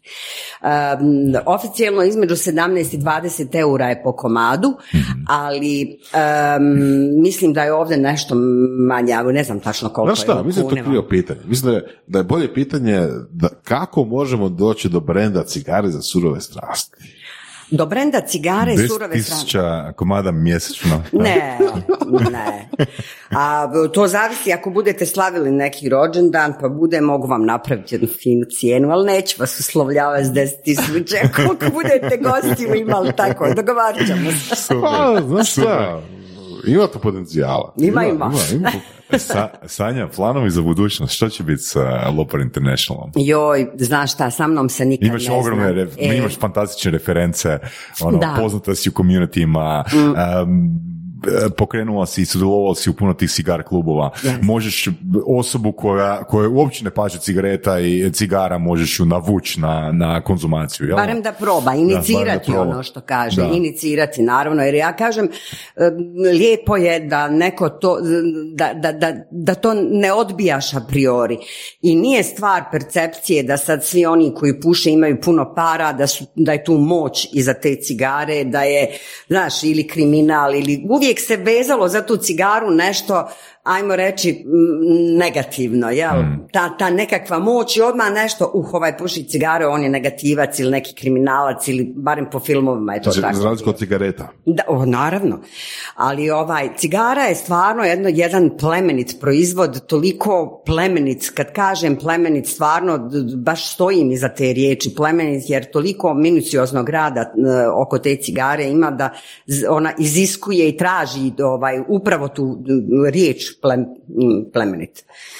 Ovaj, a šta će biti kasnije, ne znam, stvarno, sa mnom se nikad ne zna, imam ideja, evo ovdje u Hrvatskoj povezala sam se sa tim nekim i šefovima kuhinje i sad ide ta nekakva priča gastronomije, sa gastronomska priča koja se veze, veže u, u, u domenu tog nekog hedonizma, ali hedonizma koji je, koji je pristupačan i nekom običnom čovjeku koji ne zarađuje nešto puno novaca da si može priuštiti mm. cigaru, ali uvijek se može naći neki koncept da on to sebi ovaj može priuštiti. I naravno, jako mi je stalo i razgovarala sam sa, sa troje četvoro ljudi da, da bi mogla držati neka predavanja, mhm. jer ja sam jedini proizvođač koji je na dohvat ruke ovdje u Hrvatskoj da bi mogla educirati dakle e, hotelijere, mm. restauratere, neko ko, ko drži te neko ko, bi, ko je za barom, za šankom, eto tako, da, da ih naučim. Zapravo stvoriti kulturu, odnosno povećati tako kulturu. Jel ima si kar klubova u, u, recimo, Hrvatskoj, Bosni, uh, Srbiji, u, Sloveniji? U, u Bosni ja mislim da uh, cigar klub da ima, ali je vrlo privatan, dakle zatvoren nije, nije otvoreni, mm. otvoreni drže ga vrlo, vrlo mlada, mlada raja. Ja mislim da imaju 21, 21, 22 godine, baš su mladi i onako, baš jedan fini potencijal te ovaj, Bosne i Hercegovine. U Hrvatskoj znam da ima, ne znam kako, ali čula sam da negdje ima neki cigar klub. U Srbiji ima sigurno i to ih više ima. Um, sa Slovenijom nemam pojma, dole Makedonija me zvala, zvali su me u Crnu Goru isto da dođem, u stvari zvali su me da, da uvoze cigare, ja vam kažem, stvarno moje cigare su na vrlo ekskluzivnim mjestima, one nisu čak ni u svakom cigar shopu, jel, to je stvarno ekskluzivan proizvod i kako ga nema količinski dovoljno ne želim jer bi smanjila kvalitet svoje cigare i to ne želim i nije mi bitno koliko ću novaca zaraditi stvarno i kad ću povratiti te kredite. Bitno mi je da ostanem na tom nivou kvaliteta koji, me, koji mene zadovoljava jer ona nosi svaka ime mog muža i, mog, i mene na, na, na tom ringu. I ne želim da, da, da neko pljuje po, po, ovaj, po, po, po mom proizvodu, jel, po brendu. Tako da su u Crnoj Gori ovaj, javila se na gospođa i rekla je ovaj, eto mi želimo da, da, da, da uvezemo vaše cigare, recite nam uslove, koje su cijene i tako dalje.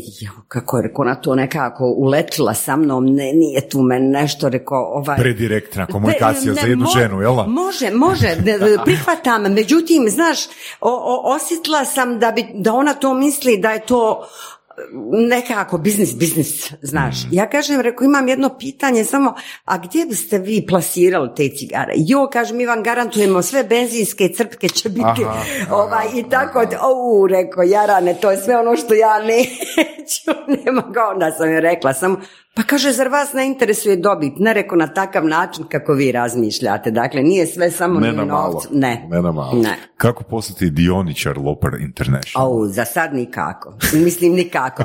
O, ne znam, mislim, u ovom trenutku stvarno ovaj, nisam razmišljala ni u kakvom partnerstvu da bi neko mogao da uđe sad koliko bi novaca čovjek mogao, ne znam, nisam stvarno razmišljala. Sad kad bi neko došao i rekao, meni se ova priča kompletna jako sviđa, ja bi želio e, onda bi bio sjeli, daj sjedi, onda bi sina tu ubacila, jer Saša je e, financijski ekspert, najmlađi, mm. do duše i postao najmlađi financijski ekspert u, u Švicarskoj i, i, bavi se tim i onda bi rekla, e, haj sad sine ti s njim razgovara i to nije moja domena, ovaj, mama radi neke druge stvari, onda bi Sašu pustila da, da recimo to malo ispregovara, bila bi ja tu, ali ne znam, za sad još ne znam, ovaj, nisam još otvorena po tom pitanju da li bi radije u firmu pustila dioničara ili lopar cigare ono stavila u Crnogoru na benzinske? O, koje odvratno pitanje, jao. jao, haj postav drugo pitanje. Je grozan stvar. Joj, ne, ne, bar dioničara bi radio. Joj, Saša, grozan. A Apsolutno super, mislim, sad smo samo pričali o pozicioniranju, pričali smo o tome jel, da, da ne može se, ne može se takav cigara prodavati, takav proizvod na benzinskoj stanici, bez obzira da li ima neko ko hoće kupiti ili ne. Mm. Upravo tako, ne može. Znači, jer... Nije, uopće pa sad, to. Ne, zamisli, gledaj, zamisli jednu stvar. Ti, recimo, moja se cigara, princ Renier je puši. Evo, kad smo došli do, do detalja, ne, da, da ne ulazim sad, ali na, na, eto, na njegovom prinčetskom dvoru Lopar se puši. Dakle, ja sam u Monaku, i sad ti zamisli uh, jedan klijent u Monaku koji vozi Rolls Royce ili mm šta ja znam Ferrarija nekakvog Lamborghinija i igrom slučaja ne znam kojom nesrećom padne na neku benzinsku crpku tamo i nađe lopara na benzinsku. Da, da, Halo, ne, ne može, mislim, moj proizvod, ja ga strašno respektujem i ono, on zadovoljava mjesto koje ja odaberem i vrlo prepotentno možda to zvuči, ali čak sam odbila mnogo mjesta koji su željeli i imaju potrebu zatim, ja se nisam osjećala tu ugodno i nisam htjela, rekla sam ja nemam dovoljno količinu. Jeste imali kako, jesi imala kako savjetovanje oko toga, ono kako se ponaša, ništa, jednostavno ne. intuitivno? To je sve intuitivno, to je sve srce, to je sve ono što me, što me vuče, jer ja vjerujem, znaš, kad, kad vjeruješ u ono što radiš i mm. radiš ga na način, eh, ne znam kako bi ja to objasnila, stvarno ne, ne mogu to da objasnim, meni jednostavno me vuče. Pitaju me, kaže, mislim da si me baš ovaj, na, na mindsetu pitao ovaj, kako si eh, prvo tržište otvorila. Ma nisam ga ja otvorila, tržište došlo mene. Hmm. Mene ljudi zovu, ja nikad telefonsku slušalicu nisam digla da se predstavim, ja sam Sanja Lopar, ja radim to i to, da li ste zainteresovani za moje cigare. Prvo tu ne bi bila kredibilna nikako jer ja to ne znam, ne, nema emocije u tom načinu. To je meni već prodaja direktna, a ja to ne znam da radim. Ja ti mogu opisati sebe i ja mogu recimo e, surove strasti prodat. Hmm. I bez problema uzeti slušalicu, ali svoj proizvod sebe da ja tu imam blokadu i to ne prolazi nikako. Međutim, igrom slučaja opet ti novinari i reporteri to se vrti vrtilo od ne znam koje godine, stalno se nešto pisalo po meni po svijetu i stvarno je ta, ta cigara je ušla u, i sad svi to hoće, a ne mogu da dobiju, znaš, i onda je sad tim velikim kućama vrlo interesantno da rade sa mnom, zato što su njihovi klijenti e, vrlo posebni, vrlo mhm. i njima je bitno da im se da pokloni nešto, da, im se obezbedi nešto što ne mogu da kupe na svakom čošku, a znaju da je ovo ovoliko, toliko dobro. Tako da jednostavno po tom pitanju, eto, Jel, znači možda na pamet ono koliko otprilike ima high level brendova? Um, pa na pamet, evo, da ti kažem... Od do. Šta, znači po tebi high level? Jel ti, high level je svaka premium cigara koja zadovoljava strukturu cigare koja je prošla minimum tri, tri tri fermentacije, minimum tri mhm. fermentacije. Hajde da ja ne budem znači, tako fermentacija je kriterij, tako je, kriterij Tako je. E sad, pošto ti imaš milionske količine koje se mhm. rade kod Davidofa, kod Kohibe i tako dalje, ti imaš ljude koji rolaju, uh, imaš i mašine, možda vaši gledaoci, ovaj, slušaoci odnosno koji vas slijede ne znaju, odnosno ljudi ne znaju, misle da se sve cigare rade rukom. Ne rade se sve cigare rukom. Ima tu puno mašina koje vi ne vidite kao turisti kad dođete. Ono što se prikazuje, to je baš kolekcija, naravno kolekcije koje su limited edition i tako dalje i tako dalje. Ne možete vi cijeli svijet obskrbiti u tačno vrijeme, a milionske su količine. Razumijete? Tako da tu ima. Onda recimo duhan mora biti od punog lista, ne smije biti cjeckani duhan, ne smije se list duhana presjeći, dakle on mora biti u punom svom svjetlu, mora biti de, e, e, kako se zove, mora nervi ti, e, žilice te moraju biti izvučene i tako dalje. Ima tu čitava jedna procedura koja je vrlo minuciozna, ali najbitnija stvar da bi ona diferencirala jednu čip cigaru od jedne skupe cigare broj mhm, fermentacija mhm. i naravno full body cigara, premium cigara mora biti. kako odrediti cijenu? Kako si ti odredila cijenu? Jesi to e, ono... Saša, to je bilo stravično teško pitanje. Mislim, stravično teška odluka. Zašto, zašto ne 34 eura? pa ne, da ti kažem, e, da je meni, da, da sam ja to sve znala što danas znam, moja cigara bi bila 300 a ne bi bila 20. Mhm. Lupam, mhm. zato što ja imam sve kriterije e, koji zadovoljavaju te limited edition od svih ovih već zvučnih brendova. Jer oni kad izvuku limited edition od nekoliko e, tisuća primjeraka za u godini dana i više ih nema za narednih recimo pet godina, nego ih izbacuju ovako u seriji, pa ti jedna cigara bude između 500 e, do 1500 eura. Mhm. Po jednoj cigari plaćaš, ali to su te, taj broj fermentacija, njima se to ne isplati, to nije komercijalno, shvataš. A ja radim upravo te cigare, jer su meni dobre i uopšte ne moram da zadovoljim to tržište e, i ne želim da idem u tu veliku, veliku proizvodnju. I zato su one i tražene i... ali mala proizvodnja znači da bi mogli u teoriji dići cijenu, Pa mogla bi Što te sprečava? Što te sprečava? Pa ne, da ti kažem, imamo, znaš šta, možda moj mentalni sklop, ne želim da budem pre prepotentna, znaš. Već uh, lako, lakše ti je podići cijenu nego je spuštati. Mhm. Svataš. I onda sam ja, kad smo došli u situaciju da e, formirali firmu, u, uletli slovom i tako dalje, Onda sam ja rekla, Dragane, kako ćemo mi, koliko je ove cigare naše da koštaju? Nemaš ti, apsolutno nema, nemamo predstave koliko smo se već istrošili. Jer tu ima već nekoliko godina kako mi sebi radimo. Onda kad smo ovo, i kad smo digli kredite i sad ono, kad bi ti taj kredit vratio, kako će se uopšte te cigare prodavati? Jer ja nisam uh, išla na mediokritet, dakle nisam išla na tu srednju na, na srednju klasu. Ja sam ciljala odmah vrlo bogate ljude i išla sam. Ko ima novaca pušćalo, par ko nema novaca mislim žao mi je, jeli, ali imate druge kategorije cigara koje možete kupiti. Pa dobro, jel, mislim, toj publici, Ali nije jel toj publici onak doista bitno da li je 17 ili 30? Pa toj publici nije. Čak kad saznaju to, zaista, onda mi oni kažu, pa vaša cigara uopšte nije ni skupa koliko bi mogla da bude. Da, da. Pa to, mislim, čak i ako se digne cijena proizvoda, često taj proizvod dobije percepciju ono, dodatne kvalitete. Tako je. A ja o tome mogu razmišljati uh, eventualno ako bi išla sa nekim drugim serijama, pa bi onda išla na možda, ajmo e, da radimo, da se fokaliziram sa recimo šest nova generacija, upravo novi ringovi i tako dalje, e, onda bi to išla, recimo ne bi išla ispod šest fermentacija, onda bi to išla baš, jer ove, ove imala sam dvije serije, super limited edition, izbacila sam ih, ja mislim, samo, ja mislim, 4000 jedne, 4000 drugih i one su mi bilo duplo skuplje, dakle, po cigari je bilo 40 eura, mm. ovaj, e, čisto radi, radi tog vremenskog perioda perioda na ko, u kojem su se radile. Eto. Nešto za dodat, Sanjo naša? A, reci. Sad smo onak, recimo raz, Znači, sad smo onak fakat ono... Sve smo se dotakli. Ja ne znam šta znači, vam još nisam ispričala. Stvarno ne znam, dovatili smo se. Rekao mi je, rekao mi je Vedran da, da te moram nažicat uh, ovoga, još jednu cigaru za njega. Aha. Evo sad javno mu reci, ono, Aha, javno mu reci što, što, što ga ide. Vedrane. Što, odnosno što ga ne ide. Na. Vedrane, Frankopanska, Havana klub, tu ti je blizu. šalim se, šalim se. Naravno, ovaj, može, može, na cigarci. Sanja. Ali obećao si Vedrane da ćeš doći i izradio si me, dakle, frakopanska.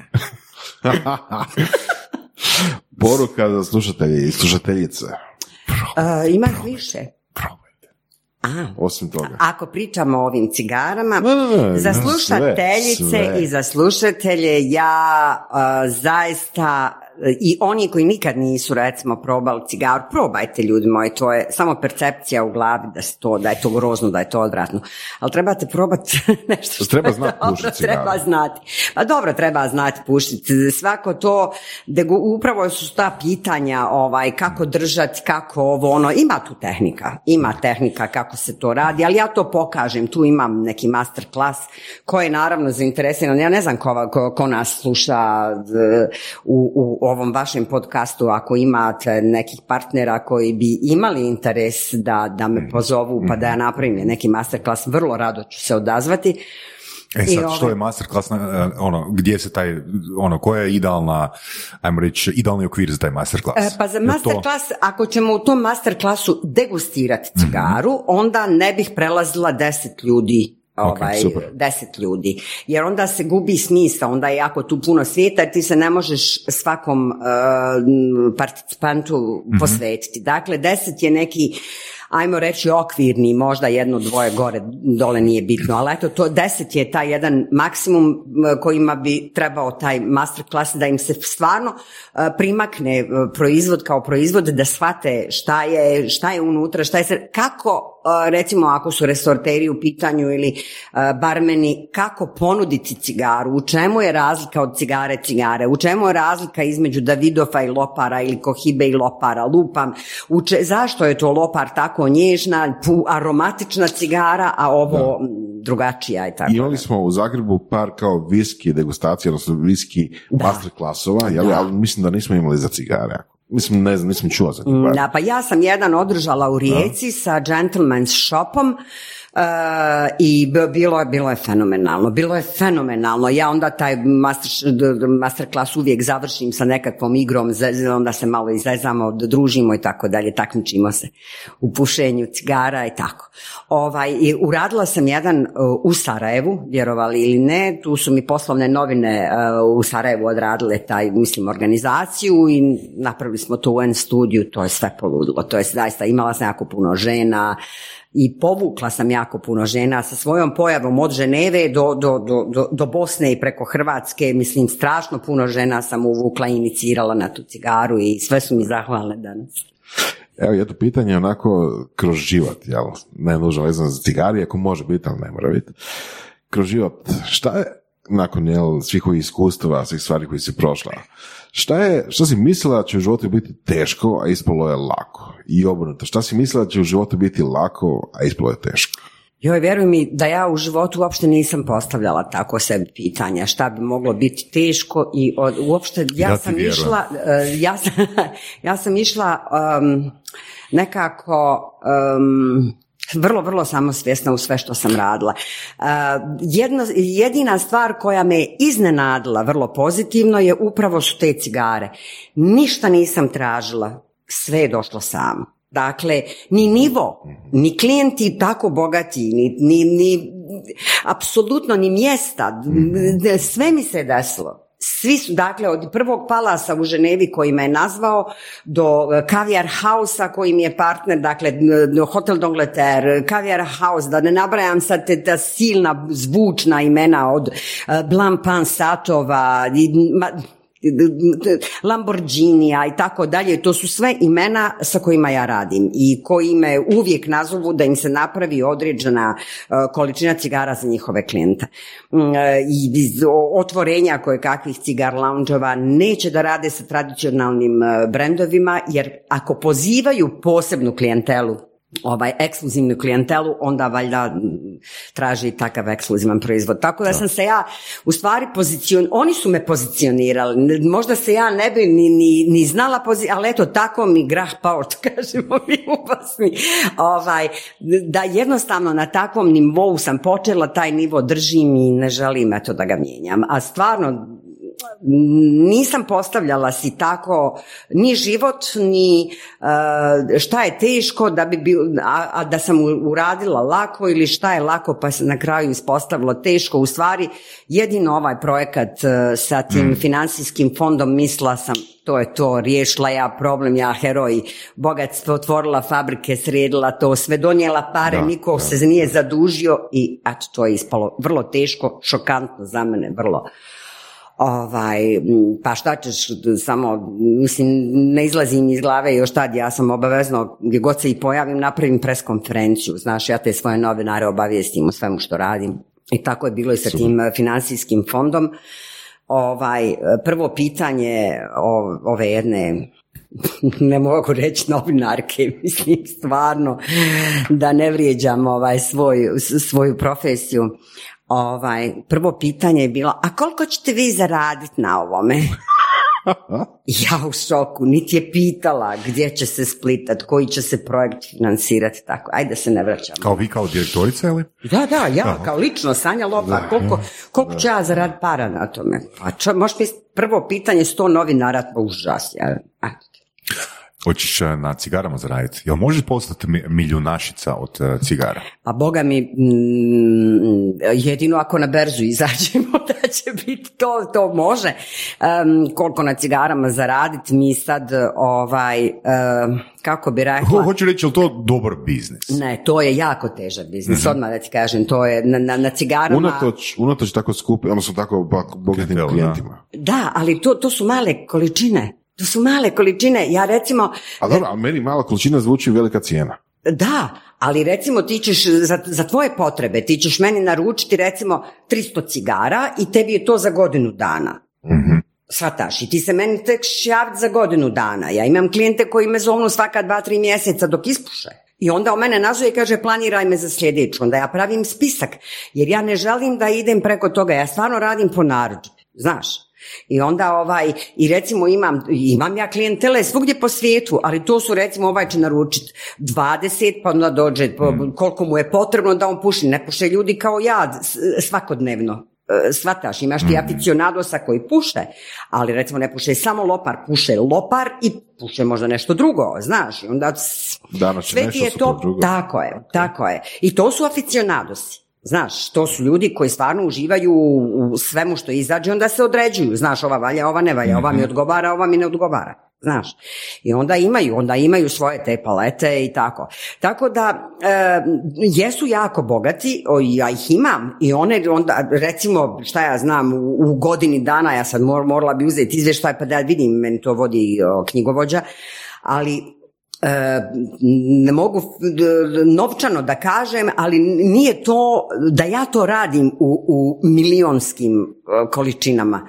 Da, da nije ovaj visoki kvalitet koji ja imam u cigarama, to bi već bio biznis. E onda bismo mogli već pričati jer znači- ja sam već pozicionirana u svijetu, već sam poznata u svijetu. Ovdje sam najmanje, ovdje me ne znaju, ovdje me znaju neki ljudi u, Hrvatskoj, u, u, Hrvatskoj, u Bosni, u regiji ali, ali to je čudno, to mi je skroz čudno. Mislim, Uh, ok, ali ovdje ne pričamo o milionskim serijama, ovdje pričamo o ekskluzivnoj robi. Da. Znači, ekskluzivna roba, recimo, to je kao da uspoređujemo sad jahte u odnosu na čamce. Tako svijetu treba milijarde čamaca i svijetu treba, ne znam, ono, puno, puno, puno manje jahti. Ono, mm. sto jahti godišnje, ne, buvom, buvom broj, čisto.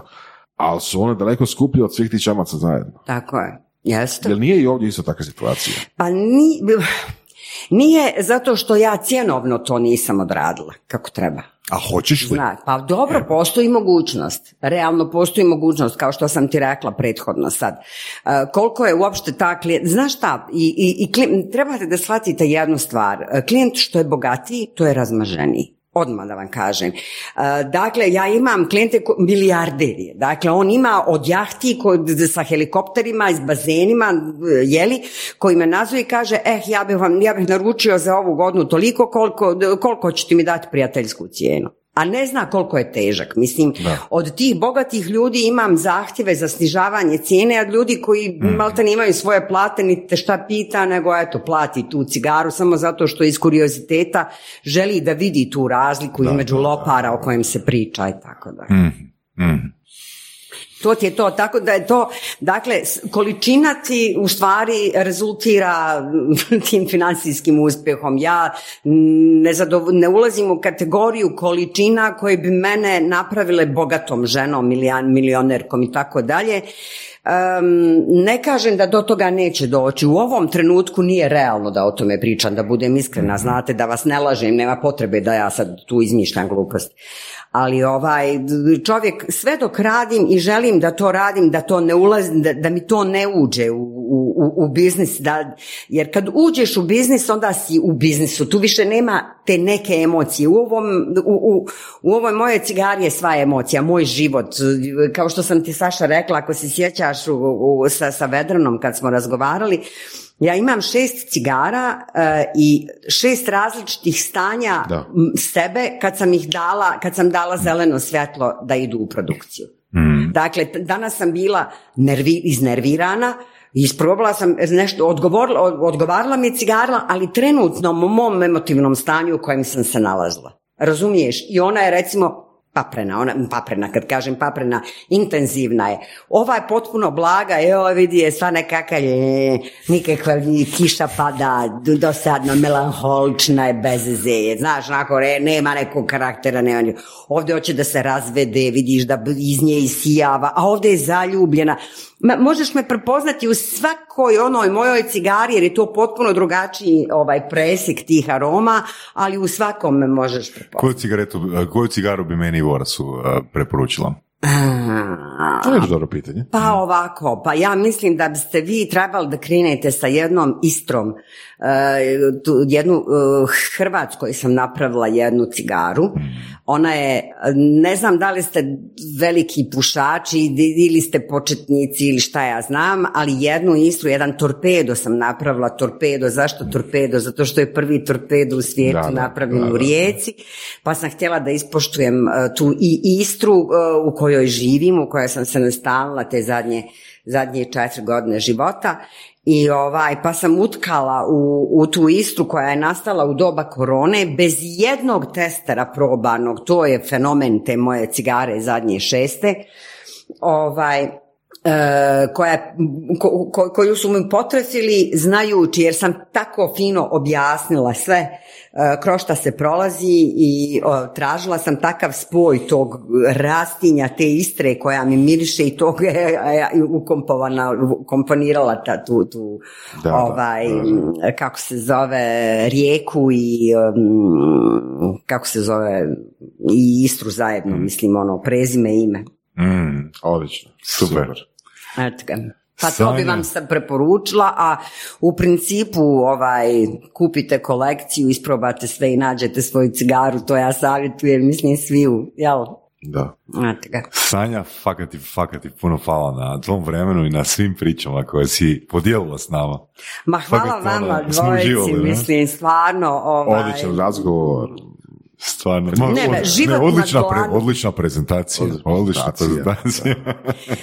ja, nije... I vidimo se na nekom, moramo se vidjeti na nekom masterclassu. E pa može, vrlo rado, ili nekom, nekoj večeri viskija, cigara, rumova mm. i cigara, rumove, malo su zastupljeni rumovi ovdje, to sam primijetila, ovaj, ali je, kako se ljube s cigarom, vi nemate pojma i kako dobrih rumova ima, ali ne, ne ovih izvikanih diplomati koji ovo, to je sve onako zakapa i to, to je kubanski, već... Kubanski, e pa, to, pa da, da, da, ali ima i nikaragvanskih, jao, rumu, ma ima rumova da vam, da vam se pamet ovaj, zavrti u glavi stvar. Mislim da to masterclass za lifestyle više.